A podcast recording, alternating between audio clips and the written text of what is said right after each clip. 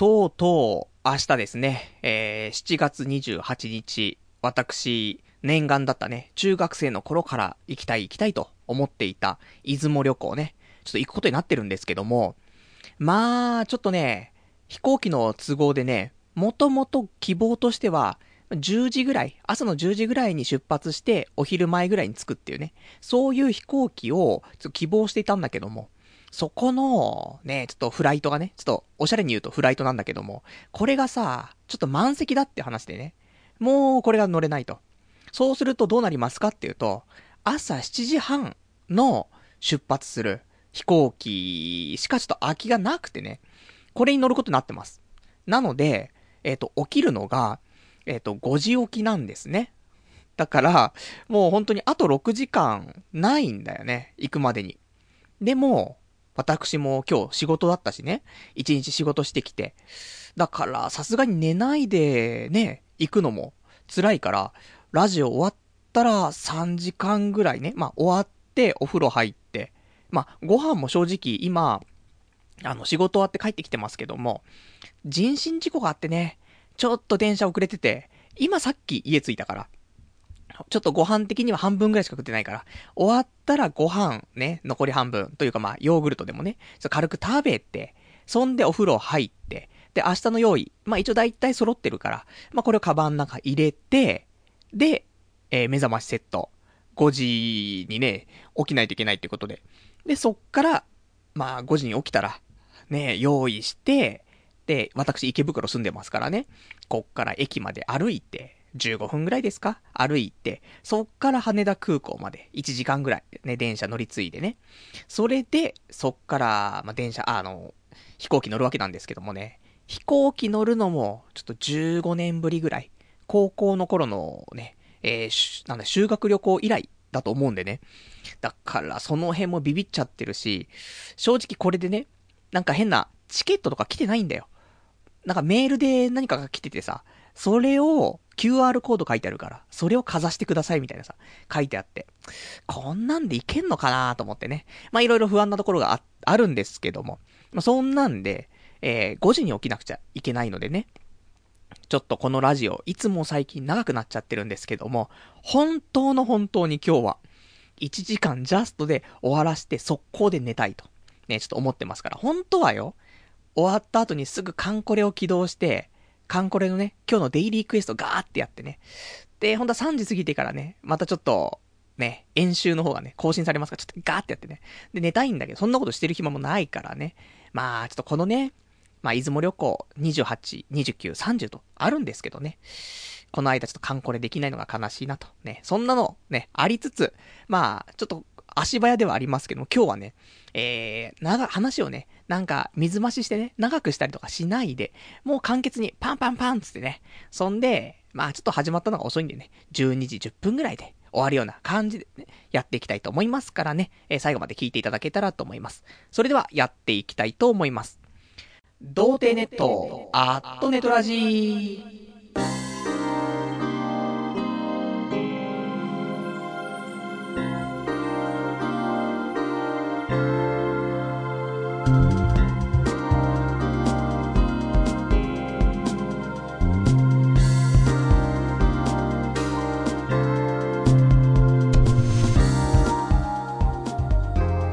改めまして、童貞ネットアットネットラジパーソナリティのパルナイトです。こんばんは。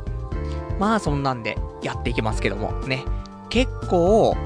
もうどうなのかなと。本当は寝ないで行くのもありかななんて思ったんだよね、出雲旅行。で、飛行機で寝ればいいじゃん、みたいな。意外とでも近いんだよね、と思って。羽田から出雲空港まで1時間半ぐらいで着いちゃうの。寝てる暇もなくないみたいな。席着いて、で、おー、発車した、発車したつって、で、なんかそわそわして、で、なんか隣に女の人が座ってるみたいな。話しかけようかな、どうしようかな、みたいな。どこ行くんですかみたいな。ね。で、私もちょっと出雲初めてなんで、みたいな。一緒に回りますかみたいな。ね。そしたら、CA さんちょっと来てください、つってね。変質者です、つってね。ま、そんな、いつも通りの開始ね。があるのかななんてね、思ったりとかして、もうちょっとビビってんだよね。な、何かあるのかな気をつけなくちゃいけないね。その、別に、出雲に行ってから何かって多分ないの。ある程度私、プラン考えてありますからね。まあ、このプランは、一応ね、今日お話ししようと思ってるんですけども。ただ、えー、飛行機だよね。15年ぶりぐらい、修学旅行ぶりだから、一人で飛行機乗るのまず初めてなんだよね。だからね、どうなんだろうと。ちょっと注意する点、ね。ただ、あれよ、あの、みんな、あの、教えてほしいなと思ってて、そういうお便り欲しいんだけど、あの、ちょっと美容室行くの初めてなんで、どうしたらいいですかみたいな。マイシャンプー持っていけよみたいな。そういうのじゃないですからね。あの、ちゃんと注意するところね。ネタとかもいらないんで、本当にそれやっちゃうからね。えーと、ちょっと飛行機にね、乗った時のね、注意点とかね、そんなのもね、あの、教えていただけたらありがたいなと。ね、明日のフライトにね、ちょっと参考にしたいなと思いますからね。えー、ちょっと、お便りね、お待ちしております。で、お便りの方は掲示板かメールでお待ちしてます。掲示板の場合、えー、童貞ネットとググっていただいて、ホームページございますので、そちらの、えー、掲示板、ラジオ用スレその後というね、ところがありますので、そちらの方にお便りいただきますか、あとはメール。メールアドレスが、ラジオアットマーク、童貞 .net、radio.doudei.net、えー、こちらか、あとはあの、ホームページの方、右側の方にね、右上の方にメールフォームっていうところがあるから、こちらの方からでもね、メール送れになっておりますのでね、で、リアルタイムであれば掲示板、で、事前であればメールでいただければと思います。ちょっとね、あのー、足早になってる気がするね。5時に起きなくちゃーっていうのね、焦っていて、ちょっと、えー、口調がね、早くなってるかななんていうのがちょっと今ね、思ったのでね、ゆっくりやっていきたいと思うんですけど、ね、ちょっとゆっくりやってるとね、またね、2時間とかやっちゃうからね、まあまあ、あの、ほどほどにしたいと思ってるんだけども、今日は、えー、まあ、出雲の話、この後はするんだけど、その前にね、やっぱり話したいこと今週いろいろありますからね、ちょっと話したくて。ちょっとモヒカンの話をしたくてね、今週1週間ずっとうずうずしてたんだけどさ、あの、まあ、先週のね、ラジオで、えー、ちょっとね、モヒカンにしようかな、みたいな話をしてたんだけども、えー、ちゃんとね、今回モヒカンしましたから、で、それの話なんてね、したいなと思ってて、あのー、モヒカンに、まあ、したのね。っていうのも、その休みの日、えー、その日はね、まあ、いろいろと、この出雲旅行のね、えー、ちょっと荷物を用意したりとかもあったけど、あとは、えー、ちょっと映画見たくてさ、あの、ジブリ映画の思い出のマーニーね。これをちょっと見たくて、で、これを見て、で、見たのが、何時かな？えっ、ー、と、8時、えじゃあ6時半ぐらいから見たのかな？で、8時ぐらい、8時半ぐらいに終わって、夜ね。で、そこから、まあ、思い出のマーニーの話する？長くなっちゃうよ、またね。まあ、ネタバレとかがね、結構、まあ、困るじゃない？まだ見てないよとかね、聞きたくないよって人いると思うから、あの、ネタバレっていうほどネタバレしないんだけど、俺がちょっと疑問に思ったことなんかね、ちょっと言って、まあ、この辺、まあ、みんなも、ね、掲示板とか、ね、書くとネタバレになっちゃうから、あの、掲示板で書くときネタバレしないように。で、俺に直接メールでいただけるんであればね、ネタバレしていただいてね、いいかなと思うんですけども、あの思い出の前にね、全然モヒカンの話にいつたどり着くんだって話なんだけどさ、まあいいよね。え思い出の前に、ちょっと見たいなって思ってて。で、これは、正直俺、最近、ちょっとテレビの CM でね、結構やってるって話聞いたんだけど、まあ一回もちょっと CM 見たことなくて、で、えー、本当に公開するっていう3日ぐらい前に知ってさ、思い出のマーニーってもうやるんだと思って。で、えー、ウェブサイトね、公式サイトを見てさ、で、予告、予告編みたいな2分ぐらいの動画かなあったんで、それパッて見たの。大体こんな感じかなって、多分それを見たら、みんなが想像する感じのものは、なんか、メンヘラビッチャ、メンヘラのぼっち。ね。ビッチじゃないですよ。全然ビッチとかけ離れた子だと思うんだけど、メンヘラのちょっとぼっち野郎なのかなっていう、そんな女の子が主人公でさ。まあ、見ると、大体、その、予告見るとね、えっ、ー、と、まあ、女の子、主人公っぽい女の子と、多分この子がマーニーなんだろうなっていう、金髪の女の子。ね、この子が、なんかすごい仲良くしてんの。だから、もしかしたらそれを見るだけだと、ゆりゆりな展開をね、期待しちゃう。で、なんか、ジブリもなんかね、最近の風潮になんか飲まれたかっていうかね、そんな感じを受け止めてね、しまうかななんてのあったんだけども。まあ、そういう感じかなっていうのと、ね、ちょっと、ね、ゆりゆり、最近いいでしょね、結構、アニメとかね、最近の深夜アニメとかでもゆりな感じがね、多いと思うんでね、そういう、ちょっと人気に乗っていこうと。いう感じなのかというところだったりとか、あとはちょっと見ていくと、あれ、これちょっとこのメンヘラ系の主人公の女の子が、なんかいろいろ妄想しちゃってるだけなんじゃないの？みたいな、いうのがあったりとか、あるんだけど、これはもう、あの、両方とも、あの、ちゃんとわかります。ね、あの、映画を見てれば、多分途中で、あの、中盤、ちょっと後ぐらいで、ある程度、俺たちが予告を見て思ったことっていうのは、あーって、ね、そうじゃねえのかなみたいなのは、あの、ガッと来るので、なるほどっていうのはあるんだけど、そっから先はね、あの、もちろん、えー、みんなの目でね、最後はね、見届けてほしいんですけども。で、ただ私、あの、基本的には、まあまあ面白かったかなと思うの。ただ、あの、最近のジブリ映画だと、一番俺が好きなのは国立小坂なんでね。国立小坂はほんと良かったんだよねと思って。で、まあ思い出の前に、それっぽいじゃない？なんか、あのそういうトトロとか、紅の豚、あと、ポニョ、わかんないけどね、そういう、えっ、ー、と、人間が主人公と、思春期の人間が主人公じゃない、キャラクター系がちょっと強いものっていうのは、俺あんまり、なんて、見ようっていう気になんなくて、見たら多分面白いんだけど、トトロもまだ見たことないんだよね。で、ポニョも、多分俺なんかパーツチラッと見たぐらいで、ちゃんと見てないんだよね。で、あの、紅の豚も見てないというね、なんかもったいない感じなんですけども。でも、でそういう国立小坂とかね、好きだし、まあ、あと、何天空の城ラピュタとかね、好きですのでね。なので、まあ、今回思い出のマーニーもね、ちょっと女の子たちのそういうお話だからいいかななんて。あのなんかね、その原画の、なんかよく出ているマーニーがちょっと首かしげながら、ね、風に金髪がちょっとね、吹かれて揺れているみたいな、そんな一枚絵があるんだけど、これとかのマーニーとかすごい雰囲気あってさ、あ、いいなと思ってね。で、見に行ったんですけどね。で、ただ私が一点、えー、ちょっと腑に落ちないというか、他は全部最後まで見た上で、あ、そういうことだったんだって。あの、一応謎がね、なんでこうなってんの？なんでこうなってんの？っていうのがあって、そこが少しずつ、あの、パズルのピースがはまっていく感じで、最後は、ああ、なるほどーって、なるんだけど、ちょっと一個、よくわからないのが。まあ、これ、あの、見てればもう序盤からなんだけども、この主人公の女の子が、ちょいちょい、意識失って倒れてたりすんだよね。これがわかんないんだよね。これがなければよ。俺は、マーに、あ、よかったなーっていうのがあるんだけど、そこがちょっと理解できなくて、うーん、っていうのがね、ちょっとあります。だからこの、意識失っちゃったのはなんでなのって。ね、それでちょっとどっかで倒れてるとか、そういうのは何なのって。まあ、もしかしたら、何かね、そういう、ちょっと病気的なものでね、あの、突発的に眠っちゃうっていうさ、そういう病気もあるじゃない。そういうものなのかなっていうね。でもそれにしても、ちょっと意識失って倒れてるところが結構激しかったりするから、いや、そこで急にねえとかないし、ちょっとそこがわかんないなってあったんでね。あとは、まあ、ちょっとネタバレになっちゃうのでね、もうやめようかなって思いますから。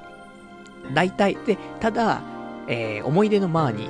ね、考察とかでね、検索すると、ちょっと勘違いしてるやつが多いんだよなと思って。そこは本当は俺が違うんだぞ。そうじゃなくてこうなんだぞって、あの、ちょっと訂正はしたい部分はあるんだけども、まあネタバレになっちゃうから言えないよね。っていうことでね、まあ皆さんある程度マーニーをね、見たかなって、まあテレビ放送終わってから、その頃俺忘れちゃってるからね、なんとも言えないけど。あの、よかったらね、ちょっとマーニートークね、まあネタバレしてもいいよとかね、それか今週この話してるからね、できたらみんな、あのネタバレ聞きたくないって人いたら、あの、今週、来週ぐらいで、マーニー見といてくれれば、後で俺がね、あの、じゃあみんなも見たことだろうからね、おま、あの、ネタバレの方したいと思うんですけどもってね、話ができると思うんでね、そこちょっと皆さんね、思い出のマーニーよかったら、あの、見といていただけたらと。まあでも、そんなにおすすめするのって言うと、うーん、そうでもないけども、みたいなね。なんか、ジブリっていうと、女の子がね、結構好きなね、映画だと思うんだけど、女の子見てこれ楽しめんのかなみたいな。若い女の子とか、わけわかんねえんじゃねえのっていうね。そういう感じもありますけども。まあ、そんなね、えー、ところでございますな。で、そのマーニーを見て、そこから、えー、まあ、モヒカンの話になるんだけど、モヒカンの話になるまでもう15分くらい経ってんじゃないのってね。しょうがないっすね。いつも通りっすね。で、えー、映画終わったのが8時半。それで、そこから、もう、俺のいつもの行きつけのキュービーハウス。これが、8時半とかでもう最後なんだよね。受付が。で、9時とかに閉まっちゃうから。だから映画館からちょっと歩くと10分ぐらいかかっちゃうから、ギリギリだなと思って。で、ただ今回、モヒカンは、これ、2年ぐらい前に1回モヒカンしてんの。で、今回、えー、またモヒカンしようと思ってるんだけども、もうちょっと前回よりも攻めたいなっていうのがあって、そうすると、キュービーハウスでその攻めたモヒカンした時に、大惨事になった場合、ちょっとやべえなと思って、さすがにじゃあ今回は美容室にしようかなと。いうことで、その映画館の近くの美容室、まあ一応前もって調べといたんだけど、で、そこにね、あの映画終わってから電話してね、8時半に電話して、今日この後、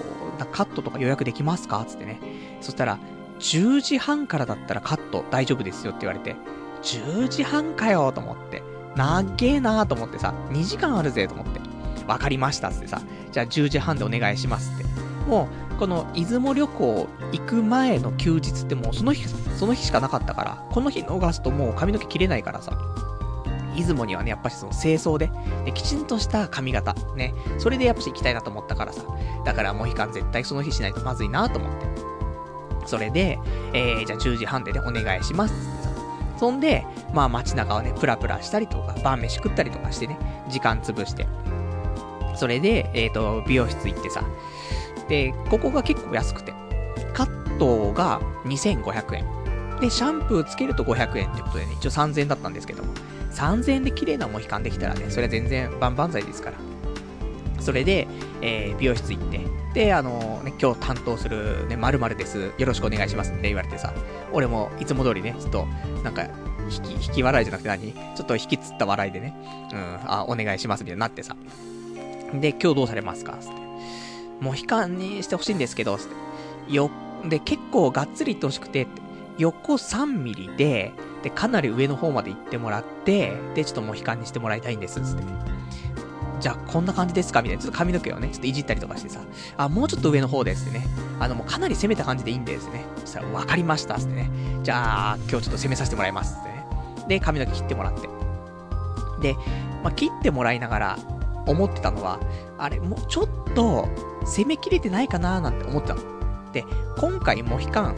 ちゃんと攻めたい部分は、やっぱし、俺、おで、その、なんて、M 字のハゲのところ、とかがどんどんどんどん後退してきちゃってるのと、どんどんどんどんその M 字の角度がね、ついてきちゃってる部分があって、中途半端なモヒカンにすると、逆になんか変にハゲてる感じでモヒカンになっちゃうから、だったらこの M 字を完全に活かしたね、もう際どいモヒカンにすれば、そうするとその M 字ハゲが全然わかんなくなるからと思ってさ。だから、かなり攻めてくださいってね。で、やってもらってて。で、まあ、なんだかんだでね、あの、途中の方行ったら、あれ？ちょっと攻めてきてるなっての分かってさ。で、ここまでやってもらえば OK だろうと思ってさ。で、まあ、完成をね、ちょっと楽しみに、えー、していたんですけども。で、まあ私もね、33歳ですよ。ね、派遣社員とはいえ、まあ、お堅いね、仕事ですよ。そのお堅い企業に勤めて、コールセンターでバイバイトじゃないです、派遣でね、働いてますけども。あの、やっぱりモヒカンにしたらまずいんじゃないのっていう話はね、あの、リスナーの方からもね、ちょこちょこちょこ多分来ると思うんです。だけど、2年前にモヒカンにした時は、まあそりゃね、みんなのリアクションがあったよね。あの、なんかすごいね、どうしたのみたいなね、何があったのって言われたけども、でね、その、まあその部署の、えー、一番トップの人にも、その責任者にも、どうしたの急にみたいなね、言われたけども、別に特にお咎めなかったし、だから、まあ今回ね、モヒカンにしてもいいかななんてね。で、もうさ、あのー、今年夏でね、まあ冬にやっちゃうと寒いからね、夏が一番いいなっていうのと、あとは10月に宅建試験があってね。で、宅建、まあ、落ちてもね、えー、受かっても、これはあの、もう転職活動はしようと思ってるから、だから、正直、もうラストなんだよね。転職しちゃったらもう絶対、今の職場だったらね、そうやってモヒカンにしても怒られなかったからいいかなって思ったけど、さすがに次転職したところでモヒカンにはできないよねって。だから本当にラストチャンスと思ってさ。だからまあそれも含めてね、モヒカンにしようかなってのあったんだけど。で、無事ね、えー、モヒカン完成しましてね、あの、こんな感じになりました、ってね、美容師の人言われてさ、いや、いいっすね、つってね、攻めましたね、つってね、そうっすね、攻めましたね、つってさ。それで、じゃあ、ね、ありがとうございます、つって出てきてさ、さすがにただ、がっつりモヒカン。正直、俺ここまでモヒカンにしたことなかったからさ、前よりもちょっとさらに細くなってね、あの、完全に北斗の剣の世界にいるね、もう、ヒャッハーつってね、あの、お仏は消毒だって言ってる感じになってるから。だからね、まあさすがにこれ髪の毛切った後、ね、外に出たら、ちょっと恥ずかしかったんだけど、でも、なんか、ね、気持ちいいよね。なんか、お、この頭もスッキリして気持ちいいし、なんかいつものね、なんか、ね、髪の毛ね、ハゲちゃって、ちょっと、ハゲをね、ちょっと奇跡のスタイリングでちょっと隠してるけど、ちょっと風吹いたら怖いな怖いな、みたいな。そんなおどおどしながら歩いてるからさ。もうもう悲観でさっぱりしてさ、堂々とね、歩けてさ。いいね、もう悲観と思って。多分俺一番今、合ってる髪型なんだなって思うんだよね。この気持ち的なところもあるし、髪型的にも。あのー、やっぱり M 字がすごいから、そこの M をわからなくするまで、えー、全部バリカンでやっちゃうと、もちろんそのモヒカンになっちゃうんだよね。で、最近薄かったりもするから、薄いのも全部中心に集めてね、立てちゃうことで、隙間がわかんなくなるんだよね。だスカスカの髪の毛もわかんなくなるっていうことで、ほんとダブルで、俺の今のね、頭皮とか、そういう生え際とかね、そういう部分でモヒカンは、あの、一番合ってるかなと。で、私結構ね、単発のね、えー、髪型が多いのでね、もうそういうのも含めて、モヒカン。で、やっぱりさ、こうやって、ネットラジオパーソナリティやってるじゃないですか。天才、パルナイトっていうことでさ。そうしたら、やっぱさ、少し、その、インパクト、必要かなと思って。ね、やっぱりね、こうやって、パソコンの前、ね、だけで、ね、喋ってるんじゃなくて、これから私もどんどんアピールしていかないといけないですから。そうしたとき、やっぱりモヒカンの方が面白いでしょうよと。ね、インパクトあるでしょうよと。モヒカンのメガネのね、あのー、33歳、いい年した男がさ、で、ね、こんにちは、ね、ネットラジオパーソナリティのパル内藤です。よろしくつってさ、名刺渡してきたらさ、まあ、覚えるじゃない。なかなかいないわけだしさ。いやそういうのでもね、あの、ちょっと、私のね、そういうチャームポイントというかね、そういうので、えー、モヒカンいいんじゃないかななんて思ってさ。で、そんなんで、えー、モヒカンにして、その後ね、家帰ってさ、さすがに、ちょっとこれは、いろいろと、ちょっとみんなにね、あの、実写で見てほしいなということで、その後ニコニコ生放送しましてね、まだあの、ニコ生のタイムシフト残ってると思うから、あのー、これね、プレミアム会員の人はね、ぜひ、見てほしい。あの、童貞ネットのね、あのー、コミュニティからね、見れるようになっておりますんでね、ぜひ見てほしいんですけども、で、あと、この動画なんですけど、俺ね、いろいろね、試行錯誤してるんだけどね、この動画がどうしてもね、保存できなくて。なんで、このラジオ聞いてる人ね、もし動画ね、保存できるであれば、ちょっと動画保存しといていただいて、俺がちょっと出雲から帰ってきたらね、その動画ちょっとくれないかなっていうね、ところなんですけども、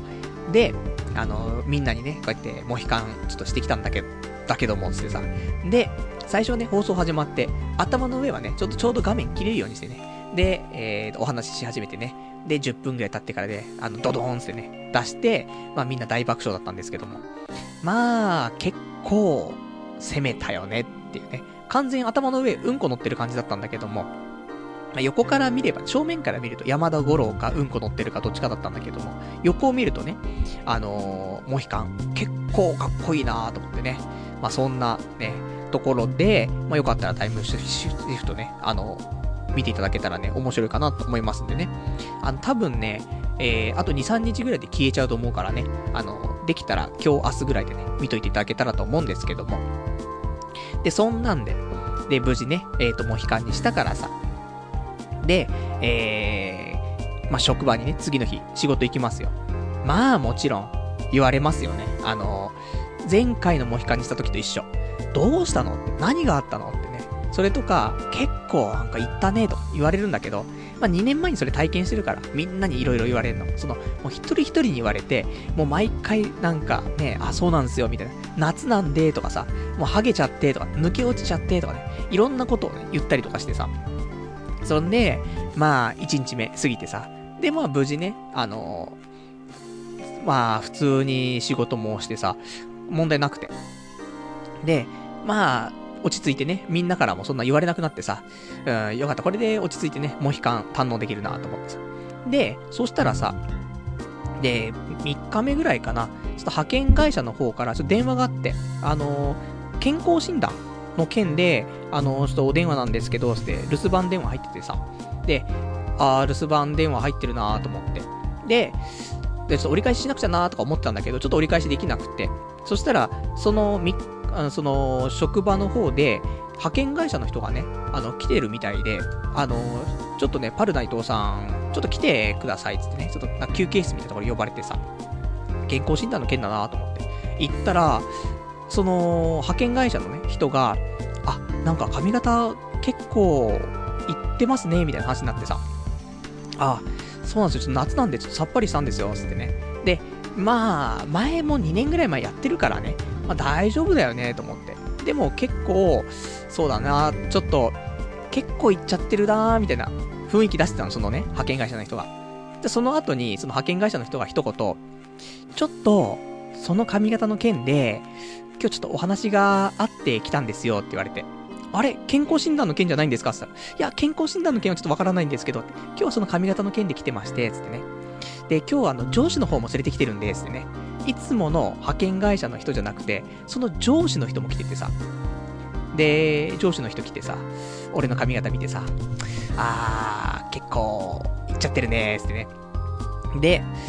まあ、話は何かっていうと、やっぱりその、職場のね、中のお偉いさんの中で、ちょっと何人かが、なんか、えー、モヒカンのやつがいるぞと。これ、ちょっと注意しといてくれないかねと。いうのが派遣会社の方にね、行ったらしくて、で、私のね、モヒカンを注意するためだけに、派遣会社のね、そのお偉いさんは来たらしくてね、その一言言うためだけに。でね、ちょっとやっぱし、モヒカン、ね、気持ちはわかるけどね、それちょっと立てすぎだよね、って。ちょっと、立てるのはまずいかなーってね、言われて。そうっすか、ど、どうしたらいいっすかね。これさすがに、俺のね、この髪の毛なくしちゃうと、坊主にすると大変なことになりますから、ちょっとどうにか、なんか、うまい方法ないですかねってね。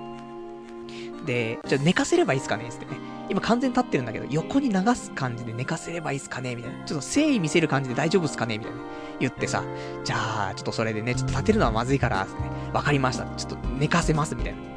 で、言ってさ。で、それも勤務時間中にね、そういう話でちょっと呼び出されたからさ。で、あのー、職場戻ってね。で、さっきちょっとみ、つんで、職場の人にね、ちょっと、ね、あの、派遣会社の人に呼ばれて、モヒカン注意注意されちゃったっつって、明日から寝かしてくるわつってさ。そんで、えー、翌日ね、モヒカン寝かしていったんですけども、このね、モヒカン寝かすのってもうかなり上の方まで本当にその中心の部分しか残ってないから、それを真ん中分けにはまずできないの。もう髪の毛がもうその、なんていうの、スカスカだからさ、大惨事になっちゃうの。で、これはできないでしょ？で、まあ、真ん中脇うまくできたとしても、もう横がなんもないから、まあ、ドラえもんの、その、のび太くんの先生みたいな、のびーみたいな、あんな感じになっちゃうじゃん、髪型が。それまずいなって。だから横に流すしかねえなと思って。だから横に流すと、片方は真ん中近くまで刈り上がってて、それを倒すから、で、半分は、まあ、多少、髪の毛、あのー、被ってる感じになるんだけども、なんか完全にゲイっぽい髪型っていうかさ。まあでも言ったらベレー帽みたいな。あの人、ね、帽子かぶってるの髪の毛かぶってんのってね。そんな話になってくるからさ。あ、あれはベレー帽よって、髪の毛じゃないのよっつってさ。で、見ちゃダメよってなるんだけどさ。いや、本当に、あのー、昔の亀田光輝みたいな感じ？ちょっと上に乗っかっちゃってる感じの。少しカンナムスタイル的なね、ところになっちゃっていてさ。いやー、ちょっとダッセーなーと思って。ただ、おしゃれ気取って、ね、そんな髪型にしたのかなみたいな。おしゃれ勘違いみたいな。そんな風にもね、受け取れなくもないかなってところで、まあ、翌日からね、まあ、モヒカン寝かしていって。逆にみんなにね、またね、あの、ほとぼり冷めたのに、またその髪型どうしたのってね、話になって、もう言われるのめんどくさいからさ、もう自分から、あのー、ちょっと注意されちゃってですね、あのー、こんな髪型になっちゃいましたけどですね。で、言ってたんですけども、やっぱね、ダメよ。33歳。ね、モヒカンなんかにしちゃさ。もう、俺も、ある程度ぬるい会社だな、とは思ってたんだけど、でも、よくよく考えてみると、あのー、すごくお堅い、ね、最大手の会社に派遣で行ってるんだよね。だから、まあ、結構ぬるいっちゃぬるいんだけど、でも、やっぱり、ね、厳しいところは厳しいんだなと思って。もう派遣会社の人に注意されるときに、あのー、なんか冊子見せられてさ、ちょっとここコンプライアンス的にって、ね、あのー、ここの企業のコンプライアンス的にちょっと引っかかるところがあるから、つって、ね、ちょっとあの、清潔感とか、あとは、ね、えー、まあ、勤務ね、そういう仕事をするにあたっての適切な服装、髪型とか言われて、ね、そこちょっとやっぱ引っかかるかなって言われてさ、コンプライアンス出てきましたね、と思ってね。もう悲観はダメとまで書いてないけど、でも、ね、清潔感あるよと思って、ね、ドレッドヘアにしてるわけでもないし、長髪にしてるわけでもないしさ。かといって、ね、昔ちょっと髭生やしてたけど、髭、今生やしてないし、全然さっぱりして清潔感あるのになと思ったけど、ただやっぱり、じゃあその企業のね、えー、出勤するときだよね。その企業の門をくぐるわけじゃない。そうするとさ、あの、近隣住民の人はさ、ねあそこの会社に、ね、モヒカンの人が入っていってるんだけどって、どういうことなのって、問い合わせが来ちゃう可能性もあるよねって。だからやっぱりね、仕事的にはよ、あの、コールセンターだから、別に人前に立ったりとかしないしね、別に、ね、テレビ電話とかするわけでもないから、それはもう全然今まで通り変わらずで問題ないんだけど、やっぱそういうところ、その近所の人の目、ね、そういうのがあるからさ、やっぱりちゃんとした企業なはずなのに、なんでモヒカンのやつが毎日あいつ入ってってんだ言われちゃうからね。まあ、かといって今の、なんか頭の上にね、ベレー帽みたいな形の髪型したあいつが入っていってるんだけど、あれはなんていう髪型ですか？みたいな。私もしたいみたいな。そういうね、問い合わせも来ちゃう可能性あるから、あの人もしかしたらパル内藤さんじゃないですか？ってね、ちょっとファンなんですけど、ってね、押しかけてきてしまう可能性がね、やっぱバレちゃいますからね、目立つ髪型してるとね。だからね、と思ってさ、まあそんなモヒカンね、だからみんなもちょっと、モヒカンするときはね、少し気をつけた方がいいかなと思うんだけど、ただ、いいんじゃない？ちょっと、仕事ね、あの、オンとオフを使い分けるっていうさ、仕事の時は髪の毛を寝かせて、で、休みの日は、ね、髪の毛立たしてモヒカンにするとかね。結構いいんじゃないの？逆にと思ってね。なので、もう懲りずに髪の毛伸びたらね、またモヒカンにして、で、横に寝かしていこうかなってね。そんなんで、次注意されたらもう解雇になる可能性ありますけどね。もう全然いいです。もう解雇になったら解雇になったでね、あの、失業保険くださいってね。で、あの、会社都合でお願いしますってね、もらいたいというところなんでね。まあ、そんなね、モヒカントーク。まあ、これでね、明日も、あの、出雲旅行ね、モヒカンで行きますから、ちょっとね、あの、2、3日、その、いますからね、出雲の方に。そうすると、旅先でね、会った女性なんかにもね、あれ？こないだ、出雲大社の方で、なんかお参りしてませんでした？って言われてね、あ、してましたけど、ってね、抱いて、って。そういう展開あるかもしれないですからね。えー、まあ、そんなんで、モヒカンね、のお話ということでね、皆さん本当に気をつけて、ね。まあ、いい年してね、モヒカンすると、やっぱりね、ダメよ。ね。って思います。で、ただね、俺髪の毛ってさ、難しいなっていうのは、好きな髪型って、結構人間できないよねと思って。だって、まあ、小学生の時でも、小学生の時でさ、なんか髪型、チャラついた髪型してるとさ、何あれって言われたりとかさ、親のね、あの親ちょっと頭おかしいんじゃないのって言われたりするじゃない？で、中学生って多分一番厳しくて、多分何もね、髪型とかいじれないというか、まあ、気持ちいじったとしても、大したもんじゃないと思うんだよね。ワックスとかも多分あんまつけられないと思うし、本当にナチュラルな感じになると思うんだよね。で、高校に入って、ワックスとかさ、そういうのつけたりとかして、あと人によってはちょっと、ね、髪の毛染めたりとかあるかもしれないけど、ただやっぱし校則が厳しいから、なんか奇抜な髪の毛とか、髪の毛の色とかもできないじゃない。だからある程度、ワックスとかでなんか固めたりとか、スプレーとかムースとかわかんないけど、やったりとかするレベルじゃない。だから、本当にやりたいなっていう髪型できないじゃない。多分、色染めるのが多分 NG だったりすると思うからね。それで、次に、まあ、大学生とか専門学生になるじゃない。で、まあ、専門だと2年間とかしかないから、まあ、で、2年目はさ、もう就職活動入るわけじゃない。そうすると、就職活動でね、例えば、ね、髪の毛真っ赤っかにしてさ、モヒカンとかにしてさ、それで無理じゃない？そうすると専門学校の時はもう1年目の時だけは好きな髪型できるかなと思うんだけど、もう2年目ダメだし、大学生だって、ね、もう今3年生ぐらいからさ、あの、就職活動とかしたりするじゃない ?3 年生の後半ぐらいからさ。で、そんで4年生になるからさ。だから、就職活動あるから3年、4年の頃は好きな髪型できないでしょ？まあ、内、内定取っちゃったらいいかもしれないけど、内定取った後もたまに企業行ったりとかする、あると思うからさ、3、4年はできないし。で、1年目は逆に、その、ちょっと行き過ぎた髪型すると、なんか、浮くじゃない？浮く？浮かないかな？わかんないけど。ただ、ちょっと慣れる前にそういうのしちゃうと、ちょっと、そういう目で見られちゃったりするじゃない？ちょっとね、あの、垢抜けたいって髪の毛の色をね、少し変えるとか、そのレベルだったら茶髪にするとかだったらいいかもしれないけど、本当にしたい髪型？ね、もう、シルバーにしたいんですみたいなさ、そういうのにするとさ、やっぱし浮いちゃうから、多少ね、そういう、慣れてきたりとか、ゼミとかさ、わかんないけどね、そういう、そういうので、いろいろとみんなで知って、あ、こういうやつなんだって分かった上で、やる。方がいいと思うから、そうすると1年目って多分なかなかやりにくいから、まあ2年目だけだよねと思って。だから、専門学生だと1年目、大学生だと2年目。ここしか、ねえ、好きな髪型できないんだよなと思って。で、そっからみんなあとね、あの、卒業したら社会人じゃない？で、社会人になったら、まあ正社員だったりとかすれば、基本的には好きな髪型できないから、まあフリーターとかになればね、いいけども、なければ、本当に好きな髪型できるっていうのは、本当に大学生だったら大学2年生、専門だったら専門1年目。これだけだからね。もう人間が100年生きるにあたって、まあ、定年退職したらもう髪の毛ないからね。好きな髪型できないから。から髪の毛あるうちで、本当に好きな髪型をしても大丈夫だっていうのは、本当その人間だったら大体1年間ぐらいしかないんだよねと思うと、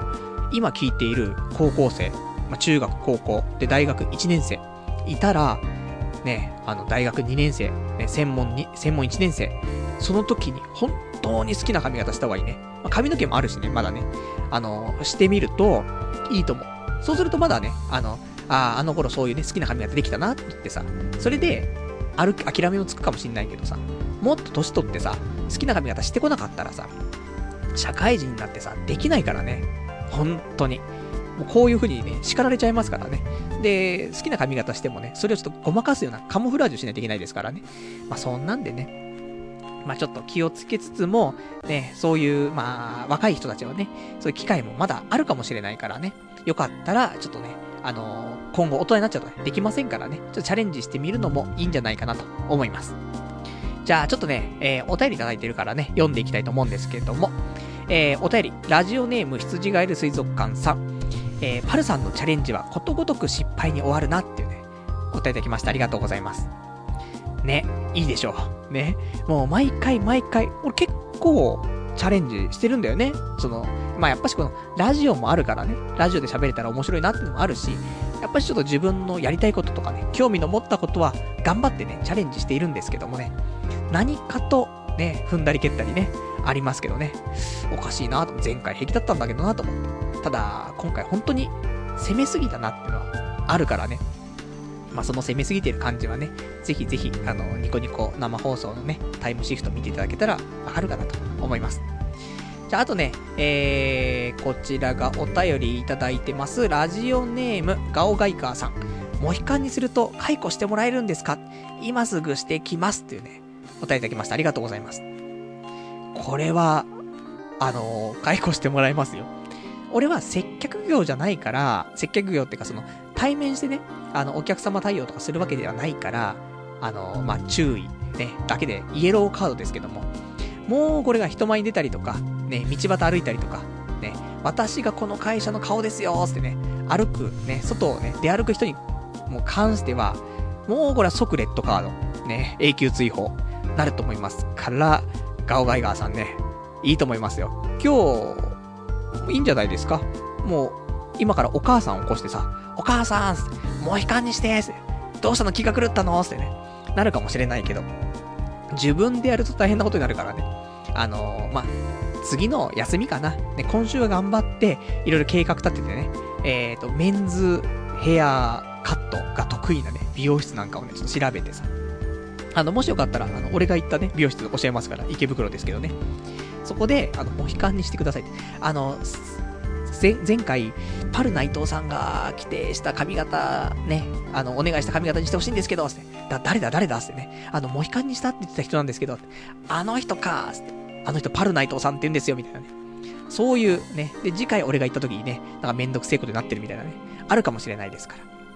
ら。なんで、で、モヒカンにしたらもう一発で、ね、解雇か、もしくはその場でバリカン買ってこいですね、モヒカンのね、部分を、もう完全にもう断髪式がね、始まるかどっちかなんですけども。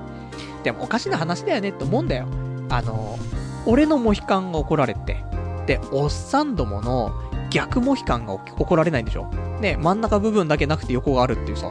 なんで逆モヒカンは怒られなくてモヒカン怒られんだよと思って。ね？でもほんとハゲてるだけだからね、ハゲてる部分反ってるだけなのにって。そんなのあるんだけどね、まあ、しょうがないよねって、本当に、もう、周りのね、近所の目を考えると、ね、もう仕方ないですとね、いうところでね、ちょっとゲイっぽいね、髪型にするしかないってところでね、もう本当に変な髪型なんだよなと思ってね。まあ明日からのね、出雲旅行ではもう悲観でね、がっつり攻めたいと思っておりますんでね。じゃあ、あとね、えー、お便りいただいてます。ラジオネーム。えー、ラジオネームが、うんこぶりぶり太郎さん。こんばんは。親の実家が出雲のうんこぶりぶり太郎です。パルさんは出雲大社以外に行くあてはあるのかな？参考までに、えー、大社、これ、まあ、正式には、えー、大社らしいんだけどね、あの、パンフレットとか見るとね、私、出雲大社っていう呼び方のがね、ちょっとね、馴染みがあるからね、出雲大社と言いますけど、出雲大社の近くの、えー、島根ワイナリーってとこは大したこ、えー、ところじゃないけど、無料でワインが試飲できておすすめ。あと、意外に海が綺麗で、キララ滝ってビーチがなかなかいいよ。えー、他は、出雲、何、ひおき、多分東大だね。うん。出雲の東大とか、えー、新事故が有名かな。ぜひ楽しんできてください。来週話されるのを楽しみにしています。ってね、お便りいただきました。ありがとうございます。そうなんだよね。私、出雲大社以外にも、行くあては結構あって、ただ、今出してもらった、ね、えー、ところ、チェックはしているんだけども、多分今回行かないかなっていうところ。難しいんでね、ちょっと行こうかな、ちょっと迷ってんでね、時間があったら行きたいなと思ってるんだけど。で、まあ、出雲ワイナリーは、うーん、ちょっとわかんないね、今のところ。ただ、えー、その、灯台？出雲の灯台が、その、西の方の海岸沿いに多分あるんだけど、ここちょっと行きたいんだよな、とは思ってるの。ただ時間がないんだよね、と思って。あと一番遠いんだよな、と思ってどうしようかなってところなんだけど。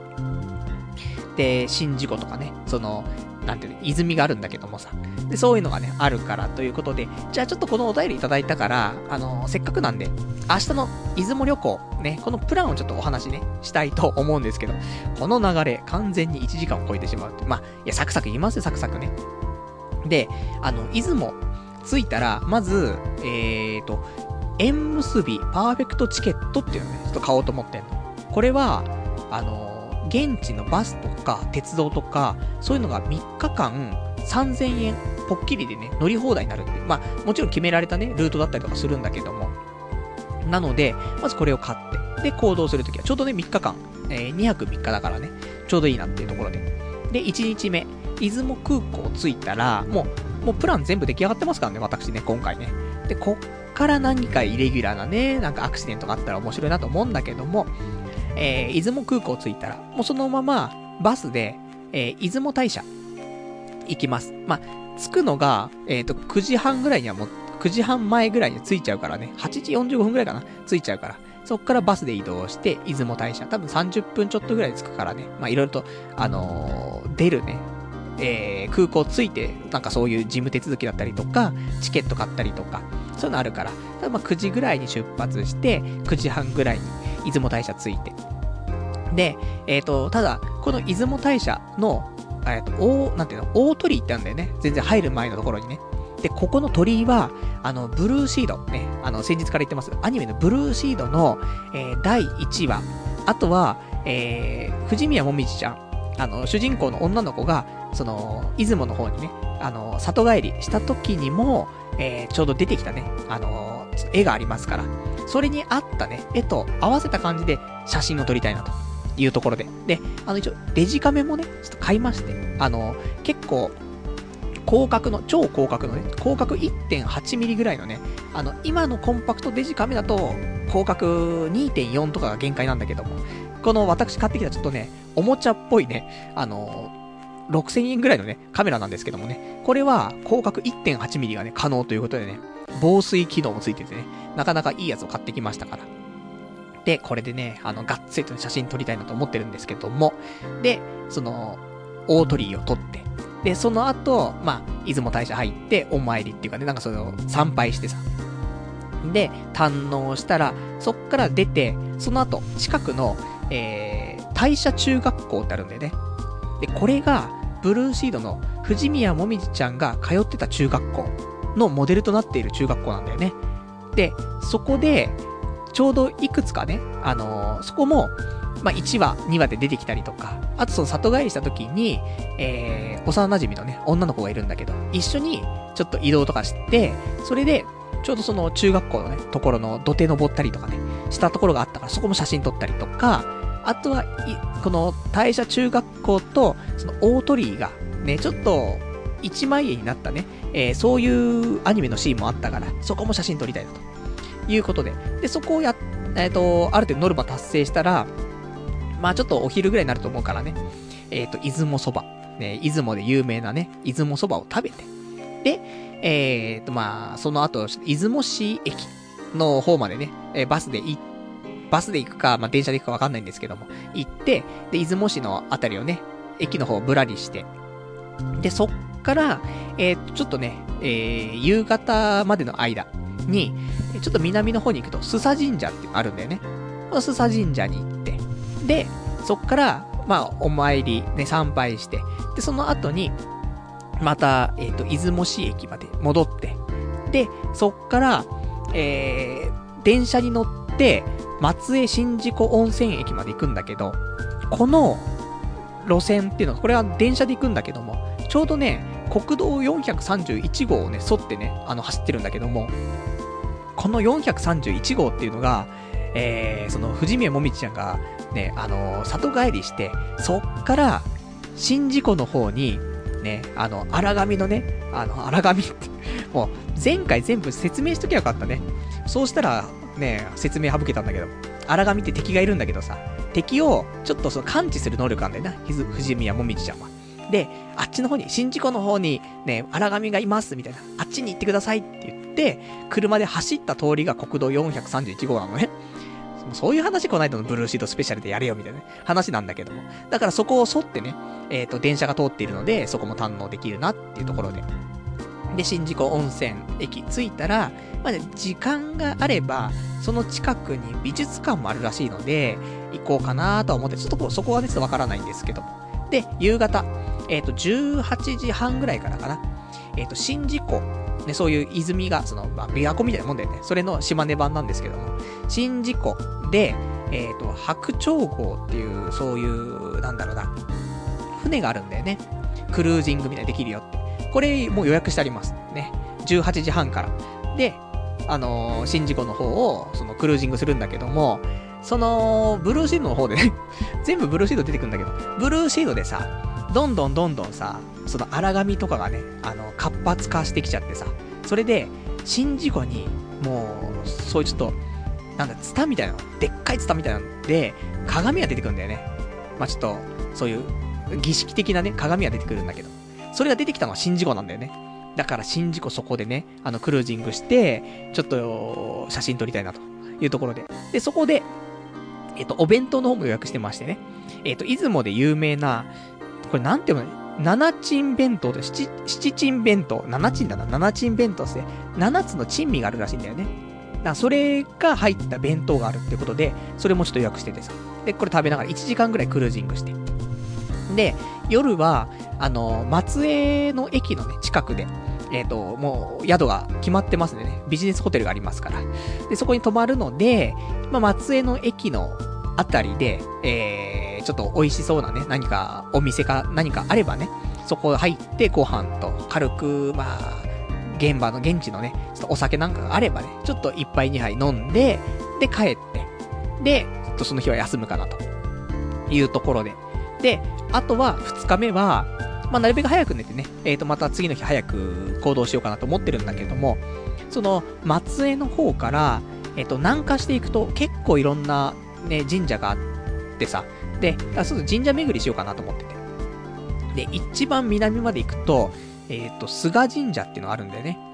これは、スサノオと、えっ、ー、と、その、なんだよ、串灘姫。まあ、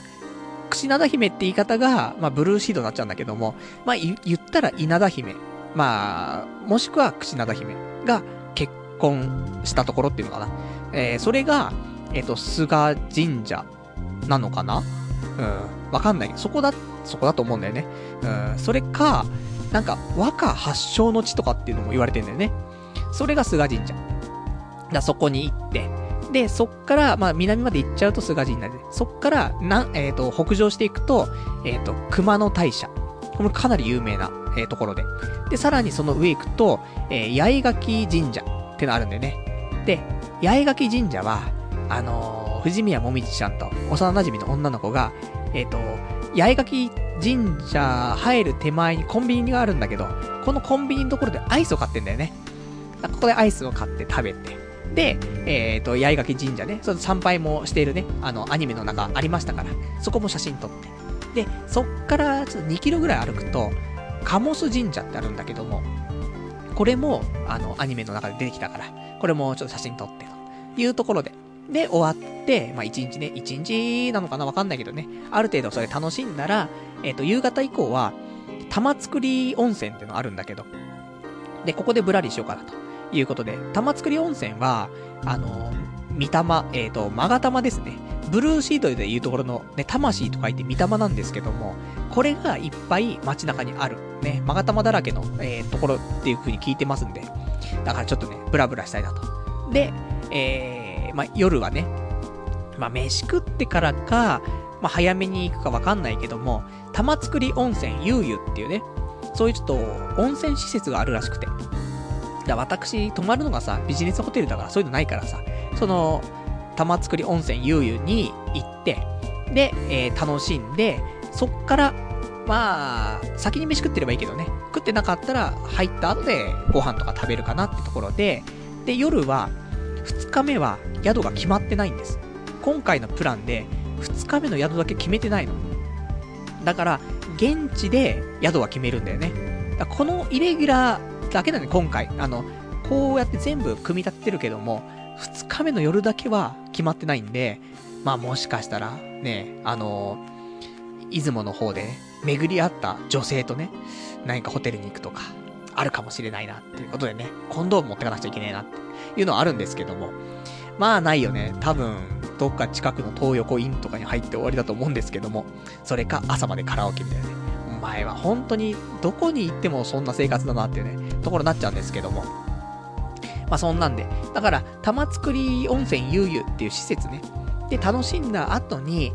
電車乗るのもめんどくせえなーってのあるから、玉造温泉の周りで泊まるか、もしくは次の日のことを考えて、出雲市駅のところで宿を探すかね。それちょっとまだ決まってないんですけどもね。で、それで宿決め、あの、ま別に決まるでしょうよと。ね、最悪どこでもいいんだから。最悪もう出雲大社のね、その大社のところで寝てたっていいんだからさ。ね、最悪ですよ、モヒカンのやつが。ね、もう、ずっと、そういう大鳥居のところで寝てるってね、通報されて、なりますから。ね、神様が、神様は舞い降りたんじゃって、モヒカンの神様じゃってね。そんなんで、もしくは参拝される可能性もありますからね。で、3日目。えっ、ー、とね、飛行機が、早いんです。12時出発なんだよね。本当は夕方でよかったんだけど、あのー、初日がさ、5時起きで出発するからさ、本当にこの3連休取ってるんだけど、あのー、夕方とか夜とかに帰ってきたらね、もう何もできないで終わっちゃうからさ、その3連休ね。その旅行して終わっちゃうから。やっぱり、あの、家でさ、あるじゃない？洗濯したりとかさ、あ、撮りためたアニメとかさ、ね、あの、見れなかったニコニコ動画とかさ、いっぱい消化しないといけないのあるからさ、それを考えると、もう早めに帰ってきた方がいいなと思って、12時のね、便にしましたんで、だからちょっと朝早め、もう8時とかぐらいに、もう行動し始められたらいいなということで、で、そっから出雲市駅から出雲大社まで行って、30分くらい着くからね。で、出雲大社に、まあ、最後参拝して、で、あとお昼ご飯。まあ、あの、最後にちょっと出雲でね、美味しい、なんか食べ物なんかあればね、それを食べて、で、あとはもう空港ね、もうすぐ行って、で、空港でお土産でも買ってね、で、帰ってこようかなと。で、帰ってくるともう1時半ぐらいには、もうこっち着くのでね、そっからまあ1時間以内にもう池袋つけちゃいますから、まあ、3時にはこっち戻ってきてますから、3時前に帰ってくれればね、あのー、カンコレのね、デイリークエストがちょっとうまくね、できるかなって。ね、そう3時でね、あのー、夕方の3時と、ね、朝の3時。ね、この2回にちょっと更新があるんだよね。あの、演習っていうさ、ちょっと項目があるんだけど。だからその3時前でね、帰ってこれれば演習ガーってやってね、それで3時ね、回れば、また演習すぐできるからいいかなっていうね、完全にカンコレ能なんですけども。まあそんな感じ。で、行きたいなと、ね、いうところで、本当はね、ちょっと鳥取県の淡島神社ってのも行きたかった。これは、そのブルーシードの中でね、えー、スサノオと村雲と楓が最後にえー、その宍道湖行く前の一個手前に行った、その、ちょっと神社みたいなところなんだけど、いろいろ探してたらね、あ、ここだなって。わかんなかった実はずっとわかんなかったんだけど、狛犬のいるね、神社で、なんか探してたら、ここだっつってね、その宍道湖よりちょっと手前ぐらいに、ね、あるんだけどさ。なんでね、そこ行きたいなと思ったら、ちょっと、鳥取でちょっと遠いんだよねと思って。米子空港から、あのー、なんて、出雲大社とか行くんだったら通りなんだけど、出雲空港だからね、ちょっとね、遠いなと思ってね、どうしようかなってところ、なっております。なので、まあ、このプラン、今言ったプランね、ちょっとみんなも調べてもらって、あ、こういうところパルさんね、あのー、流れていくんだとかね、いうのもちょっと想像しながらね、来週待っていただくと、来週ね、実際行ってみたらもう大惨事ですけどってね、一個もなんかマニュアル通りになってね、世界は進まないんですけど、みたいな、なってるかもしんない。ね、この後もしかしたら5時に起きるつもりが、起きたら9時で、ね、あの、出雲旅行行けなかったんですけど、みたいな、ね、可能性もあるんでね、そういう時は私もね、みんなと一緒に Google マップでね、ちょっと、出雲大社行きたいと思いますからね。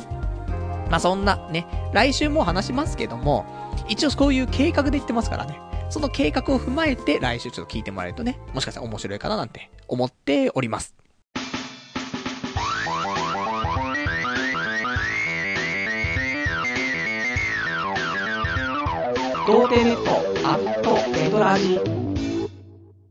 それではね、えー、お時間もほどどきましたから、お別れのコーナーを、えー、していきたいと思います。お別れのコーナーは、今日ね、喋れなかったこととかね、あと、いただいたお便りね、ちょっと読んでなかったものなんかを、えー、ちょこちょこね、読ませていただこうと思います。じゃあね、えーと、いただいてますお便りから読んでいこうかなと思います。ラジオネーム、719番さん。髪型注意されるって高校生じゃないんだからどう考えてもモヒカンはダメでしょ。ましてや昨日今日社会人になったわけじゃないのに33歳にもなってやっていいこと、えー、悪いことの分別がつかないのはやばくないですかそんなことやってると周りからの信頼とか信用をなくして結局はパルさんの首を絞めることになりますよ。今の職場に長くいるつもりがないからとかそういう問題は問題ではありませんよというねお答えいただきました。ありがとうございます。まあ、ごもっともだよね。本当にね。痛い。耳が痛い。でも、ね、2年ぐらい前にやった時全く問題なかったからなっていうのがやっぱりでかい。ただ、2年前の時点でも31歳だからね、分別つくんじゃないですかって言われたらもちろんその通りなんだよね。なので、ってあるんだけど、だってもうハゲてんだもん。MG。いつも髪型気にしてさ、ハゲ隠れてるかな隠れてるかなって、まあ隠れてないんだけどさ。でもそれでも多少なりとも隠れてるかなってさ。そんで生活してるからさ、もう本当にストレスなんだよねと思って。だもうさっぱりすると本当に気が楽ではあるんだよねと思って。で、ただ、やっぱり人前に出る仕事だったらもちろんね、100%無理だと思うけど、人前に出ない仕事だし、職場の中にはね、髭生やしてるとかも結構いるからさ、だから、いいかなっていうのもあったんだよね。ちょっと、ね、あのー、いろいろとね、ぬるくなっていたところがありますんでね、これからは気をつけたいと思いますけど、どうかなモヒカン。ね、昼、もう土日は、ね、土日っていうかその、俺が休みじゃない時は、ね、寝かせて。で、えー、休みの時はモヒカンにするって、このスタイル。ね、これ了承得られないかなそしたら楽しいんだけどなっていうね、ところなんですけどね。もうもうこの考えが本当に社会人としてクズですねってところ。すいません。あとはお便りいただけま、えー、いただいてます。ラジオネーム720番さん。はじめまして。僕は出雲に住んでいますが、蕎麦は速攻で売り切れますのでご注意ください。あと、須佐神社まではちょっと遠いので気をつけてください。ってね、お答えいただきました。ありがとうございます。そうなんだ。蕎麦すぐ売り切れちゃうんだ。知らなかったぜっていうね。危なかったね。じゃあ、あのー、出雲大社行って、行ったら、その大社中学校行く前に蕎麦食べよう。ね。で、11時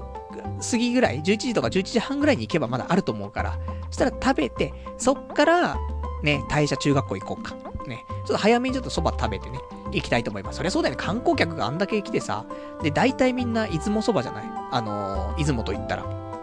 そうしたら売り切れちゃうよねって。当たり前じゃ当たり前なんだけどね。気をつけたい。あと、須佐神社結構遠いよね。なので、あのー、ちゃんとバスでね、あのー、行きたいと思いますから、大丈夫かなと思います。ね、ちょっと気をつけたい。かなり遠いんでね、須佐神社だけ、本当に離れてるんだよなと思ってね。ちょっと行きたいなと思っているところ。あとはラジオネーム721番さん。えー、あ、同じ方ですかね。はい。えー、出雲大社から、えー、その、なんとか神社、ひ、ひご、ひ、神社、ね、わかんないですね。までは、えー、片道20分かかりますので、日程はほどほどに、えー、松江温泉駅は、えっ、ー、と、市畑電車って知ってえー、市電なので、乗り換えなど、えー、乗り換えなので、ご注意くださいってね、えー、お答えいただきました。ありがとうございます。そう。このね、市畑電車っていうのも、その、3日間の有効なね、縁結びパーフェクトチケットっていうやつで乗れるっていうね、ところなんだよね。だそれをうまく使ってね、えっ、ー、と、行きたいなというところで。まあそういう、ちょっと、出雲大社周りもね、いくつかね、そういう施設があるんだけど、ね、意外と遠いんだよね。で、全部方向がね、あっちこっち行っちゃうからね、なんかうまいルートが欲しいなと思うんだけどね。ちょっと明日ね、えっ、ー、と、飛行機なんか乗りながらもね、ちょっと考えたいなと思っております。ありがとうございます。あとは、えー、お便りいただいてます。ラジオネーム、うーそうですね。あとは、あ、ラジオネーム、えー、723番さん。えー、バスは、市内なら結構ありますが、定期バスはだいたい1時間に1本なんで余裕持ってください。というね、お答えいただきました。ありがとうございます。どんどんいつも情報が来るぞ。ありがとう。ね、助かります。やっぱり1時間に1本ぐらいなんだよね。ちょっと気をつけて。で、乗り過ごしちゃったらどうしようかっていうのもね、考えたりとか、あの、バス停ね、多分降りたら、出るね、時間も見て、1時間ぐらいブラッとして、次の電車に、あ、バスにね、乗るような感じがいいかななんて思いますね。あとはお便りいただいて、えー、いただいております。ラジオネーム、えー、草壁さん。えー、ギリで聞けています。このクソ野郎、クソ野郎名。髪型なんてただの外見ですよ。気にしな、えー、気にしないで、かっこいろんな意味で。朝起きるのはマジで気をつけてってお便りいただきました。ありがとうございます。ね、ほんとね、まあ、髪型。髪型一つでね、まあそんなに変わるものではないんですけどね。いつもの俺の感じを知ってる人たちはね、それは分かってくれるけど、そうじゃないからね、あのー、その周りのね、近所の人だったりとか、あとちょっとお偉いさんとかはね、あまり俺と接点ない人は、俺がやべえやつなんじゃねえかというところもね、あると思うからさ。それはね、もう本当に近い人たちはね、あの、俺がどんなやつか分かってるからさ、こいつがモヒカンにしたって、何も変わりはしないよと、ね。そういうのは分かってるんだけどさ。なんでね、まあまあその辺はしょうがないんでね、あのー、当分は寝かせていきたいと。で、明日の出雲は立たしていきますからね。もしかしたら、ね、空港で、ちょっとチェックがね、ちょっとあなたってね、あのー、モヒカンはちょっと危ないんで、ちょっと寝かせてもらっていいですかって。ここも、ここでもかってね。あと荷物チェックさせてくださいって。白い粉がありますねって。ちょっとチェックしましょうかってね。白い粉持ってくんだよ俺明日。ね。何の粉かっていうと、あの、グランズレメディっていうさ、靴の中に入れるその粉なんだけどさ、あの、足の匂いがね、なくなる、臭くないっていうさ、グランズレメディってあるんだけど、これを、ちょっと持っていこうと思ってんの。ただ完全に白い粉なんだよねと思って、これ見つかった時これ何ですかって言われるよね。これが俺が普通の髪型だったらいいよ。七三分けだったらいいよ。でもさ、モヒカンだからね。モヒカンで白い粉持ってるんでしょ。これはまずいですよ。ね、言われますから。で、どっから来たんですかって。池袋ですって。この間のね、脱法ドラッグのところじゃないですかみたいなね。いや、近かったっす、みたいな。ね、ちょっとね、ヒットライローってなるからね。なので、気をつけたいね、ところ。あとお便りいただいてます。ラジオネーム。えー、どうも僕さん。えー、どうも僕ですさん。パルさんはみんなの期待に応えようと一生懸命に怠けてるんだよって、察してあげてっていうね、お答えいただきました。ありがとうございます。まあ私ね、宅建が間近に迫ってるんですけども、こうやって、出雲旅行行っちゃったりとかね。すいません。でもこれも、ね、あのー、まあラジオで話せたらいいなっていうのもあるけど、でもやっぱり、あの、今年は、あの、本当に、お金をね、払ってでもね、やっぱりその形にしていきたいというところがありますからね、どんどんどんどんやりたかったことを実現していきたいというのがあるから。でもちゃんとあの、ね、あんまり、こういうのはあんまりみんな賛同しないかもしれないけど、あの、出雲旅行行くときもね、あの、宅建の本は持っていきます。ね、そういう時ぐらいね、あの、そういうの気にしないで跳ね伸ばしてきなよってね、言われるんだけど、それとこれとは別だからさ、そんなに時間がね、あの、ギリギリってわけでもないから、まあ、飛行機の中で見てもいいし、あとは、あのね、ビジネスホテル行った時にね、早めにちょっと着いちゃったりとかね、することなかったらさ、読んだっていいしね。もう何でもやりようあると思うんでね。まあ少しでも、1日10問でもね、やりたいなと思ってはいるのでね。ちょっとまあ怠けようっていうわけではないんだけどね。まあ、やりたいことをね、してやっていきたいなと、ね、いうところです。あとはラジオネーム。えー、関太平洋さんこんにちは。パルナイトです。えー、自分好みの女を育てたいと、11歳の女の子を監禁した49歳の男が逮捕されましたが、処女がどうこう言っている内藤不動産も、えー、あまり大差ないように感じてしまいました。えー、こいつにも、え産んでくれた親がいるだろうにと思うと切ない気分です。ギャオスさんも気をつけてくださいというね、お答えいただきました。ありがとうございます。もうあの、私のラジオネームをね、ちょっとちょこちょこ変えるね、そういう面白いやつ、もうあんまり、あの、食いつきませんけども、ね。で、この間ありましたね。あの、11歳の女の子をね、監禁して、まあ、もっともっと計画的にね、あの、部屋の方も1000万かけてね、防音にしたとかね、やってましたけどね。ただ、警察が突入した時はね、もう女の子はパジャマを着てね、もうくつろいで、お菓子食いながらテレビ見ててね、何何みたいなね、なってましたけども、え、わかんないね。まあ、なんとも言えない。ね。ただ、やっぱり、ダメよ。あの、ちゃんと犯罪だしね。誘拐だしね。で、未成年だしね。11歳だしね。ダメなんだけど、ただ、その、今の男がね、どんどんどんどん、そういう方向にね、なんてベクトルが向かっているというか、結局、最近本当に、ね、俺たちが思ってるだけかもしれないけど、メンヘラビッチスイーツばっかりになってるところがあって、メンヘラビッチスイーツじゃない人に出会おうとすると、どんどんどんどんそのメンヘラビッチスイーツのその若年、若年化が進んでるわけじゃない。昔だったら、20歳とか過ぎたらメンヘラビッチスイーツになってたところが、どんどん19、18、17で、どんどんどんどん低年齢になってるんだよね。そうすると、じゃあ、いつだったらまだメンヘラビッチスイーツじゃないのっていうと、11歳とか、なっちゃうのかなっていうところもほんと小学生とか中学校1年生とか、そのぐらいじゃないと、その俺たちが考えている処女とかね、そういうなんか、汚れてないっていうかさ、もう、汚れすぎてんだよね、今のその、なんか最近の若い女たち。まあ、ババアもそうだけどもさ、もう少し、だ、俺も、ね、童貞じゃないからもう何とも言えないけども、やっぱさ、結婚してから、セックスをするぐらいの、ね、勢いの女の子も男の子ももういないでしょ、この世には。そうすると、俺たち求めているそういう、なんていうのかな、低層観念がいいというかね、処女性というかさ、そういうのを求めると、どんどんどんどん若年齢化しちゃうんだよな、っていうのは、あるのかもしれないな、と。ね、いうところ。で、もう年取れば取るほどね、そういうメンヘラビッチスイーツになっちゃうからさ。そうすると俺たちもね、あの、いわゆる世間で言われる装飾系になっちゃいますから。ね、そんなさ、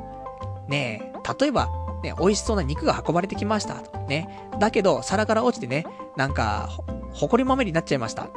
それを、ね、テーブルの上に戻されてさ、お皿の上に戻されてさ、どうぞ食べてください。いや、食べられないっすよって。ね。そのちゃんと出てきた肉、綺麗な状態で食べたいんですけどってね。一緒ですよ。ね。そういう汚れたメンヘラビッチスイーツ。ね、無理だって。その肉が出たって食わない肉、装飾系なるって。っていう話。ね。ですんでね、まあ、気持ちはわからんでもないっちゃわからんでもないけど、でもやっていいことと悪いことってあるよねっていうね。まあそういうのでね。まあできれば俺たちはね、ちゃんと、あの、二十歳を過ぎた、ね、えっ、ー、と、低層関連のしっかりした女の子、ね、と仲良くなりたいねっていうところだよね。あとは、えー、お便りいただいてます。ラジオネーム706番さん。えー、パクさん、こんばんは。もう、突っ込まないですよ。えー、今週は生で聞いてなかったんですが、えー、もしどうだったんですか？ズタボロですか？えー、まあ、えー、通常運転、想定の範囲内のダメっぷりで問題なしっすよ。あと3ヶ月で人間変われるわけないんだから、えー、加藤、えー、阿藤海さん、お得意のマイペースという名の言い訳に期待です。ちなみに、思ったんですが、今年のテーマ、形にするですが、努力なしでできることばかりじゃないですか。東京マラソンも積み上げて完走したわけではないし、チャリは金出せば誰でも買えるし、えー、積み上げてこそ形になる。えー、内藤陳さんのは形になったと言うべきじゃね。えー、まあ、そんなことはリスナーは織り込み済みさ。えー、2014年も後半戦、落ちるところまで落ちてみましょうというね、お答えいただきました。ありがとうございます。まあ、そうね。その、今回の形にするっていうのは、まあ、金出せばなんとかなるっていうかね、そんな積み上げて積み上げて形になったものじゃないんじゃないですかっていうね、話なんだけど、もちろん、そうだと思うよね。ただ、やっぱり過去に挑戦したりとかして失敗してるっていう部分があるから、で、東京マラソンとかはね、もう本当に失敗した部分があったから、今年はある程度、ね、まあ、積み上げたって言ったらそんなにでもないかもしれないけど、毎週ね、あの、週に2回ぐらいは10キロぐらいずつ走ったりとかさ、して、まあ多少なりともね、準備はしてきたりとか、ね、装備とかもね、ちゃんと整えたりとかしてさ、まあ頑張ったからこそ、ね、それがなかったら今年も失敗してると思うから、多少なりともね、改善して積み上げたかなっていうところと、あとは、まあ、チャリ、ね、えー、金出せば買えるんじゃないのって言うけどさ、やっぱ金出して買おうっていう気分にならないじゃないなかなか高いしさ。だから、やっぱりそれを、やっぱ何年も欲しいな欲しいなと思って結局じゃあ10年買えませんでしたと。金出せば買えるのになって言わ、言われちゃうとあれなんだけども、でもそこで買うっていう決断をするっていう、そういう年でもあるからね、お金を出せばね、どうにでもなるかもしんないけど、じゃあそのお金いつ出すのって。ね、今年でしょっていうね。ちょっと、今でしょじゃないよ。年が1個入ってますからね。今年でしょになるんだけどさ。ね、これが、10年後に買っても一緒だよ。だけど、今年は買っていく。ね、お金を出してでも形にしていくというスタイルでね。だから本当に今回の出雲旅行も、本当にお金出せば、ね、休みなんて、まあ月に2回ぐらいは2連休あるから、じゃあそこの2連休で行けばいいんじゃないというのはあるんだけどさ。でもそんなことを言って、もう15年、20年近く経っちゃってるんだよね。なので、お金払えばもちろんすぐ行けるっちゃ行けるんだけど、その行くっていう気持ちを、やっぱりね、やっぱりやっていきたいと。形にしたいという気持ちがないと、やっぱりなかなかいけないからね。ということで、もう、お金を出しても、ね、少しでも形にしていく。や、やりたいなって思ってたことをやっていくっていうね、ことで、ね、それも含めての形にするですからね。もちろんね、努力もしてね、形にしていきたいとは思うんだけども、やれなかったことをやっていきたいということなんでね、そんなんでまず、えー、出雲旅行ね、ちょっと行ってきます。ね。まあ、頑張りますんでね、あの、宅建の方も、後悔ないようにね、これもちゃんと形にしたいとは思ってね、勉強はしてますんでね、ご期待いただければね、どっちに転んでもみんな楽しいんでしょ？あの、落ちたら落ちたで、プギャーってなるし、受かったら受かったで、パルさんすげえぜってなるし、どっちでも面白いんであればね、あの、どっちも期待していただけたら、ね、ただ、頑張ってはいます。ね、なので、頑張ってるからこそね、どっちに転んでも面白いかなと。全くやってなかったら、ね、面白くないじゃん、どっちにしてもさ。当然じゃねえかってなるけどさ。まあ一応ね、コツコツはやっているんでね、まあちょっと応援していただけたら嬉しいかなと思います。あとはラジオネーム707番さん。旅行行ったら地元のスナックで飲んでみようよ。一人旅の醍醐味は地元のスタスタ、えー、スナックで、えー、旅情を味わうことでしょう。旅情って呼ばないよ、絶対ね。うん。えー、旅、旅情なのかな？旅行の旅だからね。旅情を、えー、味わうことでしょう。えー、予行練習に、えー、池袋界隈のスマ、スナックに行ってみようかどうってね、お答えいただきました。ありがとうございます。いやー、地元の、その旅行行ったら地元のスナック。ね、それが醍醐味じゃねえかって話なんだけどさ。もうこの、俺が、なんていうの、このホームにしている池袋界隈でも、スナック入れないから。だから、それ、そ、さらにだよ。もうそういう他の場所の旅行に行ったところでのスナックなんてやっぱしハードル高いなーっていうね。ほんとチェーン店しか入れねえんじゃねえかなっていう気持ちではいるんだけど、ただ、さすがの俺もチェーン店だけではいけないから、今回に限っては、普通の飲み屋とか、行こうかなと、そういう、チェーン店じゃない個人がやってる飲み屋とか行こうかなと思ってるんだけどね。なんとも、難しいよね。うん、ちょっと、考えたいね。ブルっちゃってる。でさ、俺もツイッターとかでさ、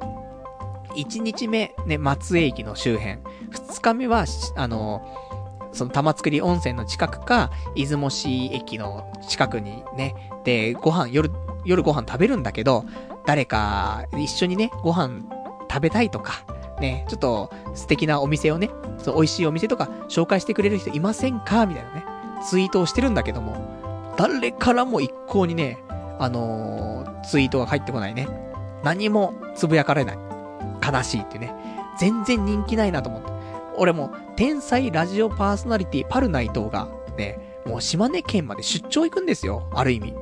したら、ね、もう向こうに住んでる人たちが、パルさんこっち来るんですか？ってね。あの、じゃあ、いいお店紹介しますよって、ここおすすめなんですよとかね。一緒にご飯食べましょうよとかね。ないよね。パル来るんだ、みたいなね。うん、よかったら、ね、ここと蕎麦とかうまいぜ、みたいな。ね、じゃあ頑張れよ、みたいなさ。そんなんで終わっちゃうからね。悲しい。人気がないなと思ってね。もうこれがさ、やっぱし、もっと人気のあるね、芸能人とかだったらさ、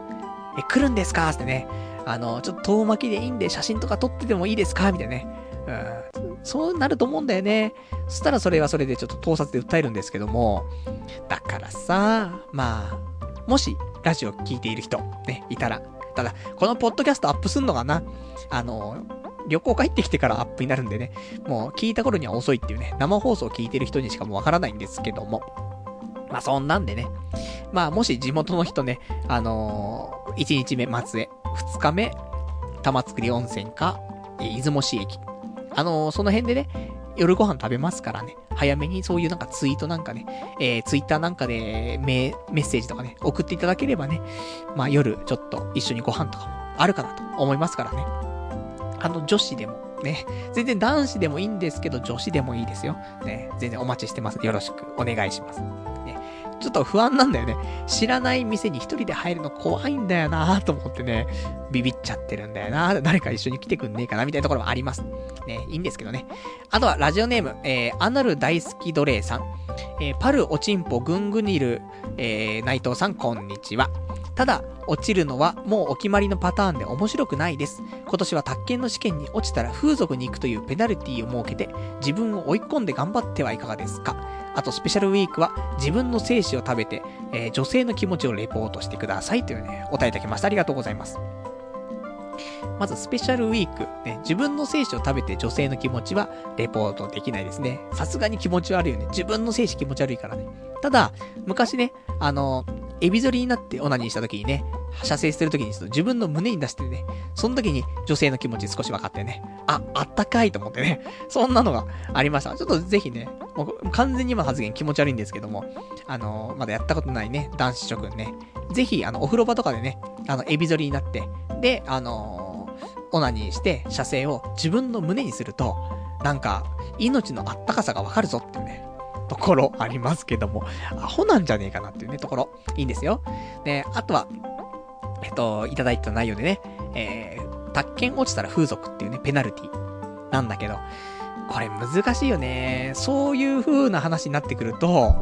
もう1、2ヶ月前からもうちょっと頑張ってるよねってあるんだけどね。今からだと結構きついよね。まあでも、どっちにしろ、あの、落ちるつもりはないんだけどね。ちゃんと受かるつもりではいるんだけど。まあもっと万全にできたんじゃないかなっていうところでさ。で、ただどっちにしても、35歳の誕生日までに、彼女とかできなかったら、で、その、それまでに普通にセックスができなかったら、それは俺のペナルティで、風俗に行くっては決めてるからね。うん。あの、デリヘルだったりとか、ソープかわかんないけどね。そっち系の、あの、本物の風俗に行く、行こうかなと思ってるから。そこの、ね、ちょっとペナルティを設けてるんでね、それまでに彼女は、まあ、作りたいなとは思ってるんだけどね。まあ、そんな感じ。ちょっと、宅建不合格で風俗っていうペナルティをちょっとね、要相談ということで考えたいと思います。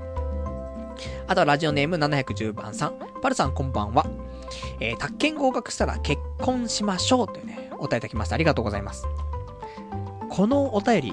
なんか二つ意味合いがあって、ちょっとどっちなのかわかんないんですけども、あの、宅建合格したら結婚しましょうっていうのは、あの、俺がね、宅建合格したら、もう次は、ね、あの、結婚じゃないんですかと、頑張ってくださいっていうね、ことなのか、結婚目指して頑張ってくださいねって話なのか、もしかしたら710番さんが女性の可能性だったらね、もう、結、な、宅建合格したら抱いて、みたいな。ところでしょ？ね、結婚しましょう。私と結婚しましょうってことでしょ？どっちかなーみたいなね。ただ、宅建合格したからって、就職決まったわけじゃないからね。で、俺が今後不動産関係に行くかどうかもわからないからね。まあ、宅建合格して、で、就職してからだよね、結婚とかっていうのはってところになりますからね。まあでもどっちにしろ、ちょっと受からないとね、なんとも、やっぱし、幸先不安ですからね。宅建持ってると、ね、努力したんだなっての分かってもらえるからね、それだけでもね、いいかなと思うんでね。まあ、頑張ってね、そう、あの、取っていきたいと思います。あとは、えー、ラジオネーム、えー、ベルさん。これくらい強烈な、えー、モヒカンなら、誰も何も言えないと思いますっていうね、えー、お便りいただいて URL つけていただいてます。ありがとうございます。この URL 見たんですけども、もう頭の上になんかハリネズミが乗ってるような、もう髪型をうまく使って、なんかその動物の手を作ったりとかしてさ、それでもう頭にハリネズミが乗ってるような感じになっちゃってさ、こんなんしたらさ、何も言えないけどさ、まあ派遣会社からは言われるよねっていうね。もう誰も何も言えないよ。派遣会社からは、その髪型ちょっとコンプライアンス的に、ってね、なりますからね。ちょっと、ね、できない髪型だなってところだよね。あとは、えー、ラジオネーム、羊がいる水族館さん。えー、出雲大社って縁結びについては日本でも5本の指に入るぐらいご利益あるらしい。えー、再選を奮発しないとなっていうね、えー、お便りいただきました。ありがとうございます。そうだね。あのー、この出雲大社と多分、今回一緒に行く熊野大社。この二つは結構縁結びで有名な、多分両方とも5本の指に入るんじゃないかななんて思うんだけどね。一応行ってきますから。まあそんなに行ったところで何が変わるかってわけでもないし、今回縁結びで行くわけじゃなくてね、俺聖地巡礼で行くだけだからね。まあなんとも言えないんだけど、せっかく行くんでね、ちょっと縁結び、あのー、出雲大社の方とね、まあ熊野神社もね、行く予定だからね。まあその辺、えー、ちょっと期待したいと。ね、もしかしたらそこでね、巫女さんと出会うかもしれないですしね。あとは、ちょっとしたところでね、俺がブルーシードについてちょっといろいろ調べてね、あの、キャプチャーしたね、そういうブルーシードの画像とか見てたら、あれそれブルーシードじゃないですかってね、横に座ってた人に聞かれたりとかしてね、そっから盛り上がって結婚とか、あるかもしれないからね。まあ、ないんですけどね。まあちょっと期待してね、ちょっと行っていきたいと思います。じゃあ、あとは、もうお便りの方は、だいたい大丈夫かな。えーとね、で、あともうちょっと時間がないね 喋りたいことでもあるんだ、やっぱし。もう毎回毎回ちょっとやっていくんですけど。えーとね、あとは、俺今日喋りたいこともう一個あったのに、来週話そうか？でも来週は、そうだね、島根県出雲市の話をすることになるから、今週話しちゃおうね。えっ、ー、と、今週ね、俺のイタリアンってところに行って、俺結構これ、いつもだったらメインになる話だぜって。ね、この最後、2、3分で話す話じゃないんだけどなって思うんだけど。結構、都内で人気のお店で、俺のイタリアンとか、俺のフレンチとか、そういうお店があるの。で、今週、ちょっとあの、前の職場の同僚たちと、ちょっとあの、俺のイタリアン行ってきてさ、ちょっと予約してくれてね。で、行ってきたの。で、結構予約も取れないとかね、話も聞いててさ。で、こりゃいいなと思ってさ、ねラジオのネタになるなと思ってさ。で、行ってきたんだけど、まあ、私もね、ちょっと富豪ですからね、そんな日は、もうキャビア、キャ、もう言えてないからね、ちょっと、ちょっと高級すぎて言えないで、キャビア、フォアグラ、あとは、何ですか。ね、もう出てこないからね。あの、キノコのやつ、ね、キノコのやつじゃねえやつね。あの、トリュフ、ね、出てきました。ね。もうキャビア、フォアグラ、トリュフ。ね、こんなの食っちゃいましたからね、普通にね。で、なんか、すごい、なんかなん、もうすごいしか言えないね。もう、この貧乏な感じ。ね、ひどいですけども。牛肉、牛肉のフィレ肉と、えー、フォアグラで、えー、また牛肉、フォアグラ、その上に、えー、何ですか。あの、トリュフ、ね。もう慣れてない感じ。ね。とか乗ってるやつ食っちゃったりとかさ。まあ、そんなんでいろいろ食ったんだけど、ただ、言うほどかなーっていうね。あの、私もね、本当に、あの、スタ丼が美味しいとかね、あの、二郎が美味しいとか言ってる人間ですからね、そういうちゃんとしたイタリアンとか食ってもね、そんなんじゃパルわかんないんじゃないのっていうところもあるかもしれない。まあ、正直そうかもしれないよね。でも、そんなに味音痴ってわけでもないんだけど、ただ、そんなにみんながみんな、なんかそのありがたがっていくほどの内容かなっていうと、そうでもないんじゃないの？まあ、もちろん、値段はそういうもの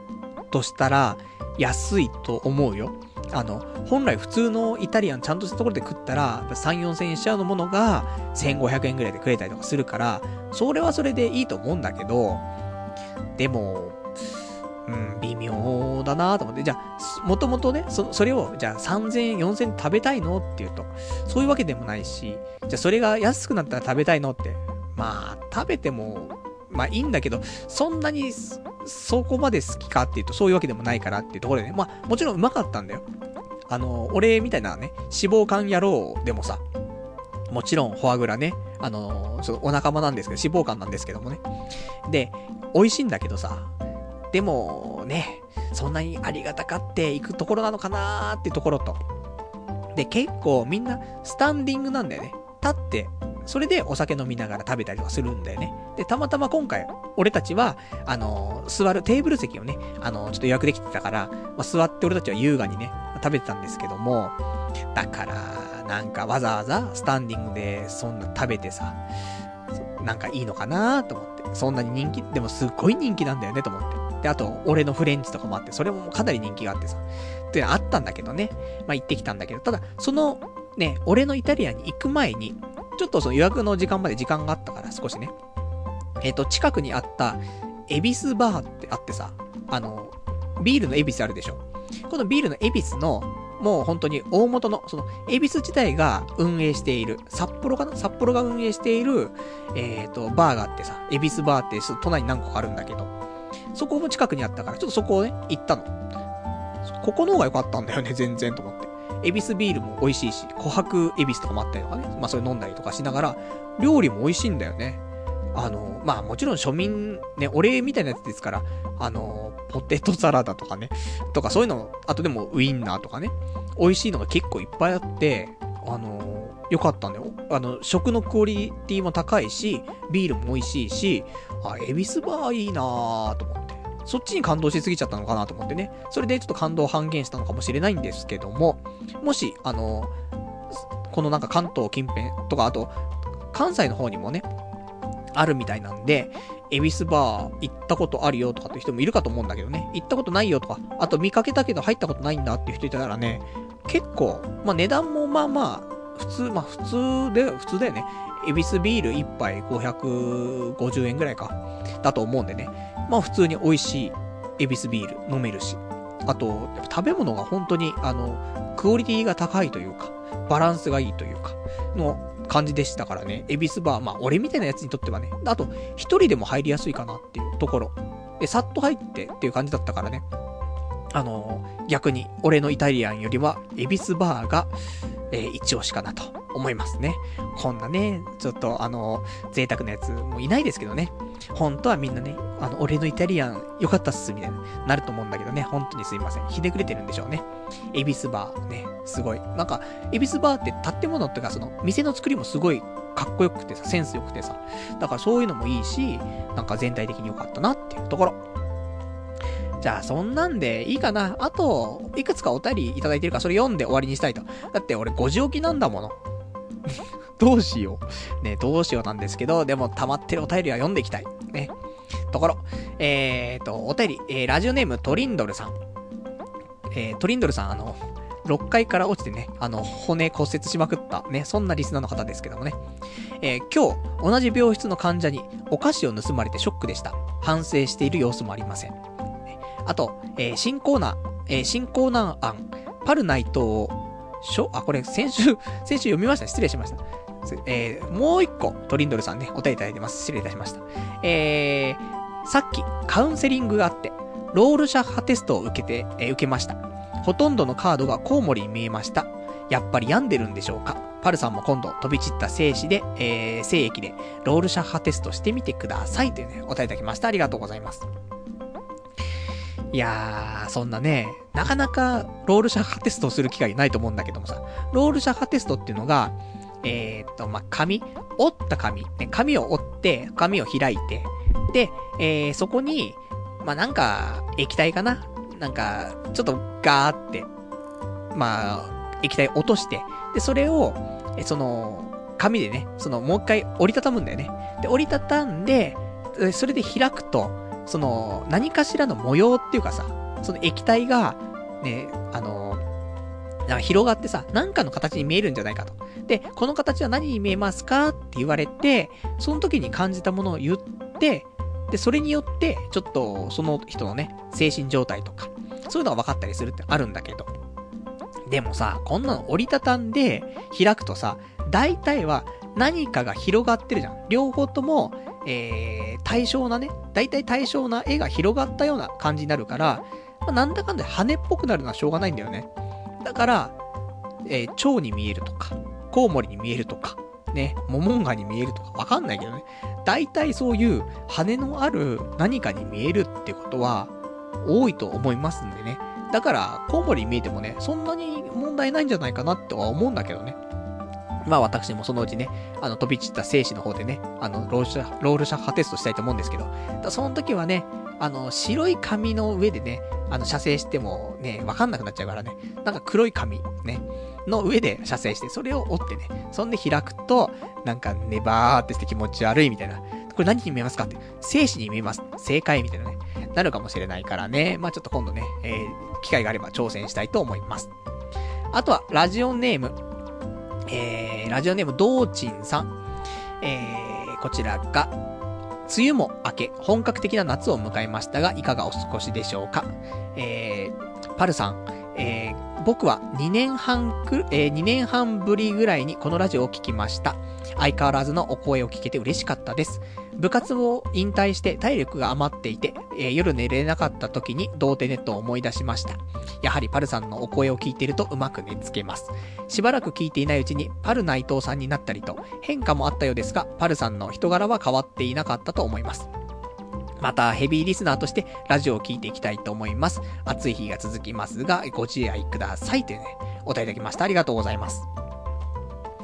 いやー、素晴らしいね。この若者、ね。若者なのに、最後の一文、暑い日が続きますが、ご自愛ください。なかなか使えないよと思って。俺、この年になってもご自愛くださいってなかなか使わないからね。いや、素晴らしいなと思うんですけども。でね、2年半ぶりぐらいにね、このラジオをね、また聞いてという。まあ、2年半も経てばね、そりゃあ、ね、部活とかもね、もうそ、引退しちゃいますからね、高校1年生とかだったらね。もう卒業して、ね、引退してって、これからね、まあ何か受験とかもあるのかな？わかんないですけどね。頑張っていただきたいんですけども、ね、2年半ぶりに帰ってきてもさ、変わんないでしょ？このラジオは。ね、正直、クオリティも変わってないよね、2年半とね。まあ、今6年ちょっとやってるから、あ、5年ちょっとやってるから、もう3年目ぐらいからは、多分もう安定してこんな感じだと思うんだよね。だからもう本当に、あの、今聞いてるリスナーの人もね、まあ、この後、やっぱりなんだかんだで、あの、このラジオからね、遠、遠のいちゃう人はいると思うんだよね。ただ、ね、また、こっから3年ぐらい経ってね、まだ俺がラジオやってればね、戻ってきてもらうと、相変わらずだなーつってね、まだ宅建受かってねえのかよ、こいつ、みたいな、ってなるかもしれないですけどね。で、またあいつも悲観で怒られてんのかよ、懲りねえなーみたいな。やってっかもしんないんでね。あのー、まあ、またね、機会があったら、ね、離れちゃう人いるかもしれないんだけどもさ、まあ、いつ戻ってきても、まあ変わらないね、そういう空間っていうのは多分残ってると思うんでね。また何かあったらね、聞いていただけたら嬉しいんでね。で、このラジオネーム、ドーチンさんもね、これからまたヘビーリスナーにということだったんでね、これからはちょっとね、また聞いていただけたら嬉しいかなと思います。あとは、最後かな、お便り。えー、ラジオネーム、くれないのバックパッカーさん。パルさんこんばんは。ふとしたきっかけから先日初期の童貞ネットを聞きました。第1回放送とリーブ21スペシャルです。パルさんのトークの進化、テンポの取り方の良さの違いにびっくりしました。これからも10年、いや20年、楽しい放送を続けていってください。ところで、パルさん、10年後のパルさんはどうなっていると思いますか？というね、お答えいただきました。ありがとうございます。いやー、最近のラジオとね、やっぱ初回の頃のラジオ聞き比べると、まあそりゃ違いますよ。まず音質が違うからね。せめて音質が同じところぐらいまで行くと、第何回かな ?120 回ぐらいからは綺麗な音になってるかな。なので、まあできればそっからのね、えー、感じを見てもらいたいなとあるんですけども。ただやっぱしトーク力。ね、この部分ですよね。ただ、まあ、初回の放送はひどいですよ。正直。自分でも聞いてられないんですけども。ね、あの、これは、ポッドキャストだと聞けないです。あの、過去古い放送はどんどんちょっとなんか消えてっちゃうっていうかね、見れなかったりするので、童貞ネットのホームページ来てもらえれば、あの、1話からちゃんとね、聞けるようになっていますんでね、よかったら、あの、ホームページ来ていただきたいと思うんですけども、で、リーブ21スペシャル、ね、懐かしいですけども、スペシャルウィークにね、リーブ21にちょっと体験で行ってきたんですけども、正直この回、結構あの頃だと面白い回だったはずなんだよね。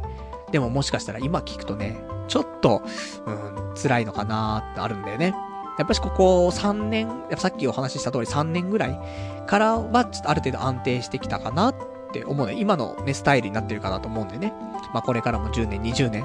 ただな、やっぱ10年ね、まあパルさん10年後どうなってると思いますかって話もあるんですけども、10年経ってこのラジオやってたらどうよって。43歳で、ネットラジオパーソナル、パーソナリティ、パルナイト、やばいんじゃねえのって思うじゃん。まあ、正直33歳でもやばいよ。だけど、43歳はもっとやべえだろっていうところで、で、お前相変わらずね、どうしようもねえなっていうのをやってたらさ、それ救えないじゃない。でもまあ、ね、10年後どうなってるかっていうと、わかんないよ。ね、これは小学校の子が大人になったらどうなってるのって言って、うーん、そうだな、もう、会社に勤めて、結婚して子供がいて、みたいな。多分こんな感じになってると思うなって。言ってるのと一緒のレベルなんだけど、10年経ってたら、ねえ結婚して、子供がいて、で、どこぞのね、まあ、家、買うかな。マンションか、一戸建てか買って、で、ちょっと黒い柴犬買いたいんだよね。で、買ってさ、で、仕事もね、正社員になってさ、頑張っているっていう 夢物語。ね、無理だぜっていうね。昔はそういうレールの上に乗ったような、ね、そんな生活なんてクソクレイだって思った時もありましたけど、レールの上に乗っかっていくのがこんなに難しいこととはってね。そういうのもありますけどね。ただ、まあ、このラジオに関しては10年後っていうのを考えると、まあ、やってるかどうかってわかんないんだけど、ラジオ、なんか喋るか、まあ、物を書くか、まあ日記かね、ラジオかってどっちかになってくるかと思うんだけども、まあどちらかは絶対続けてるとは思うんだけど、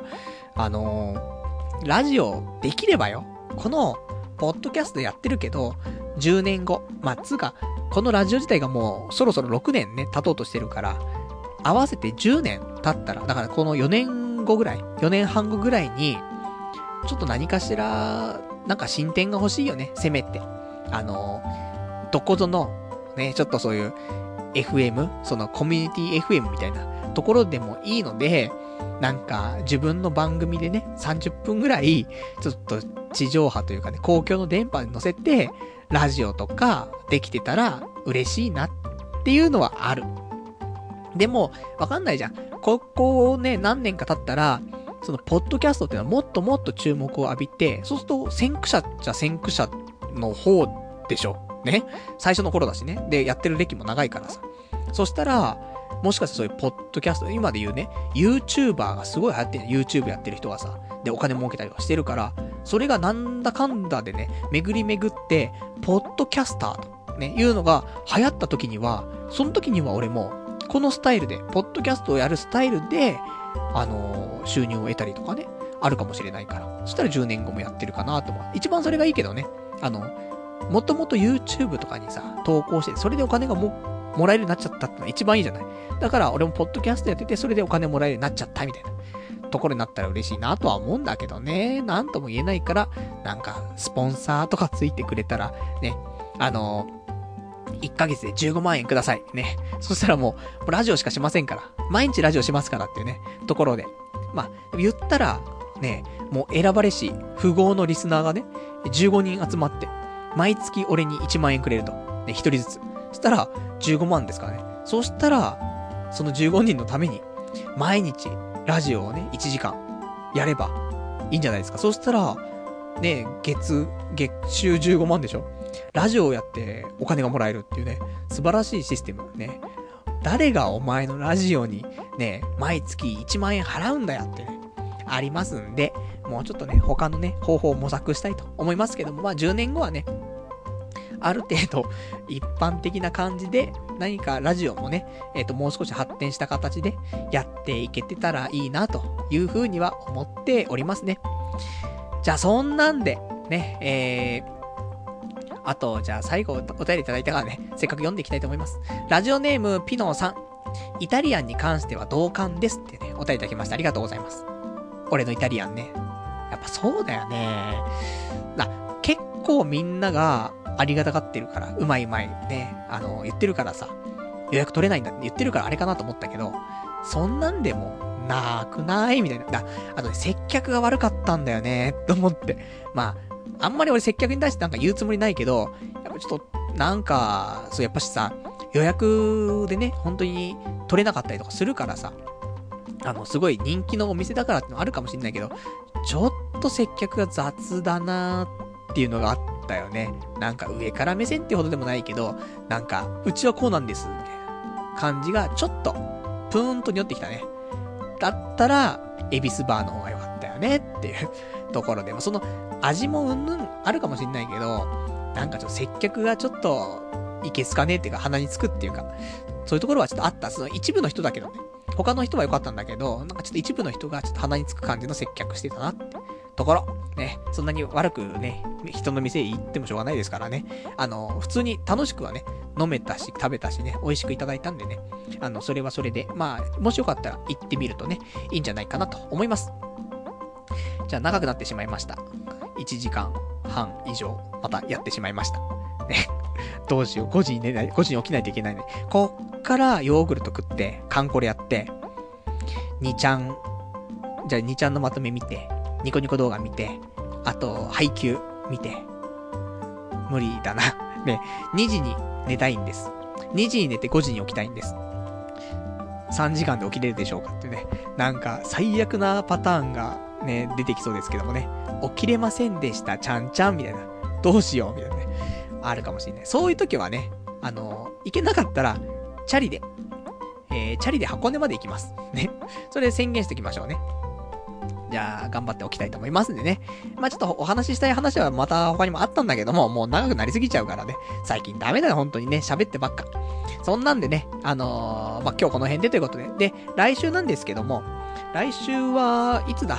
ね、この辺もね、ちょっと全然チェックしてなかったんだけどね。来週はもう8月入っちゃうんだね。早い。ね、8月入った。8月、9月、10月の末にはね、もう作権試験ありますからね。えー、8月の3日、日曜日、また23時からね、1時間程度やっていきたいと思いますんでね、また聞いていただけたらと思います。じゃあ、そんなんで、ちょっと出雲旅行ね、行ってきますんで、あの、ツイッターでね、一応あの、ちょこちょこと写真撮ったりとかしてアップしたりとかね。このこの3日間結構頻繁に、えー、写真とかもアップすると思うんでね。もしよかったら、Twitter なんかもね、チェックしていただけたらと思うんでね。フォローいただければすぐね、フォローし返すかなわかんない。ちょっと、あの、出先だとちょっとできるかわからないですけども。で、なんかね、コメントいただければね、ちょっと多分返したりとかするかと思うんでね。あの、よかったら、あと、そういう、ちょっと、出雲情報とかね。こういう出雲のここの、なんか、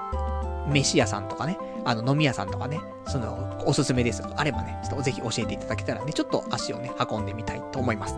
じゃあね、えー、今日もね、長いお時間で、ご視聴いただきましてありがとうございました。それでは、また来週お会いいたしましょう。さよなら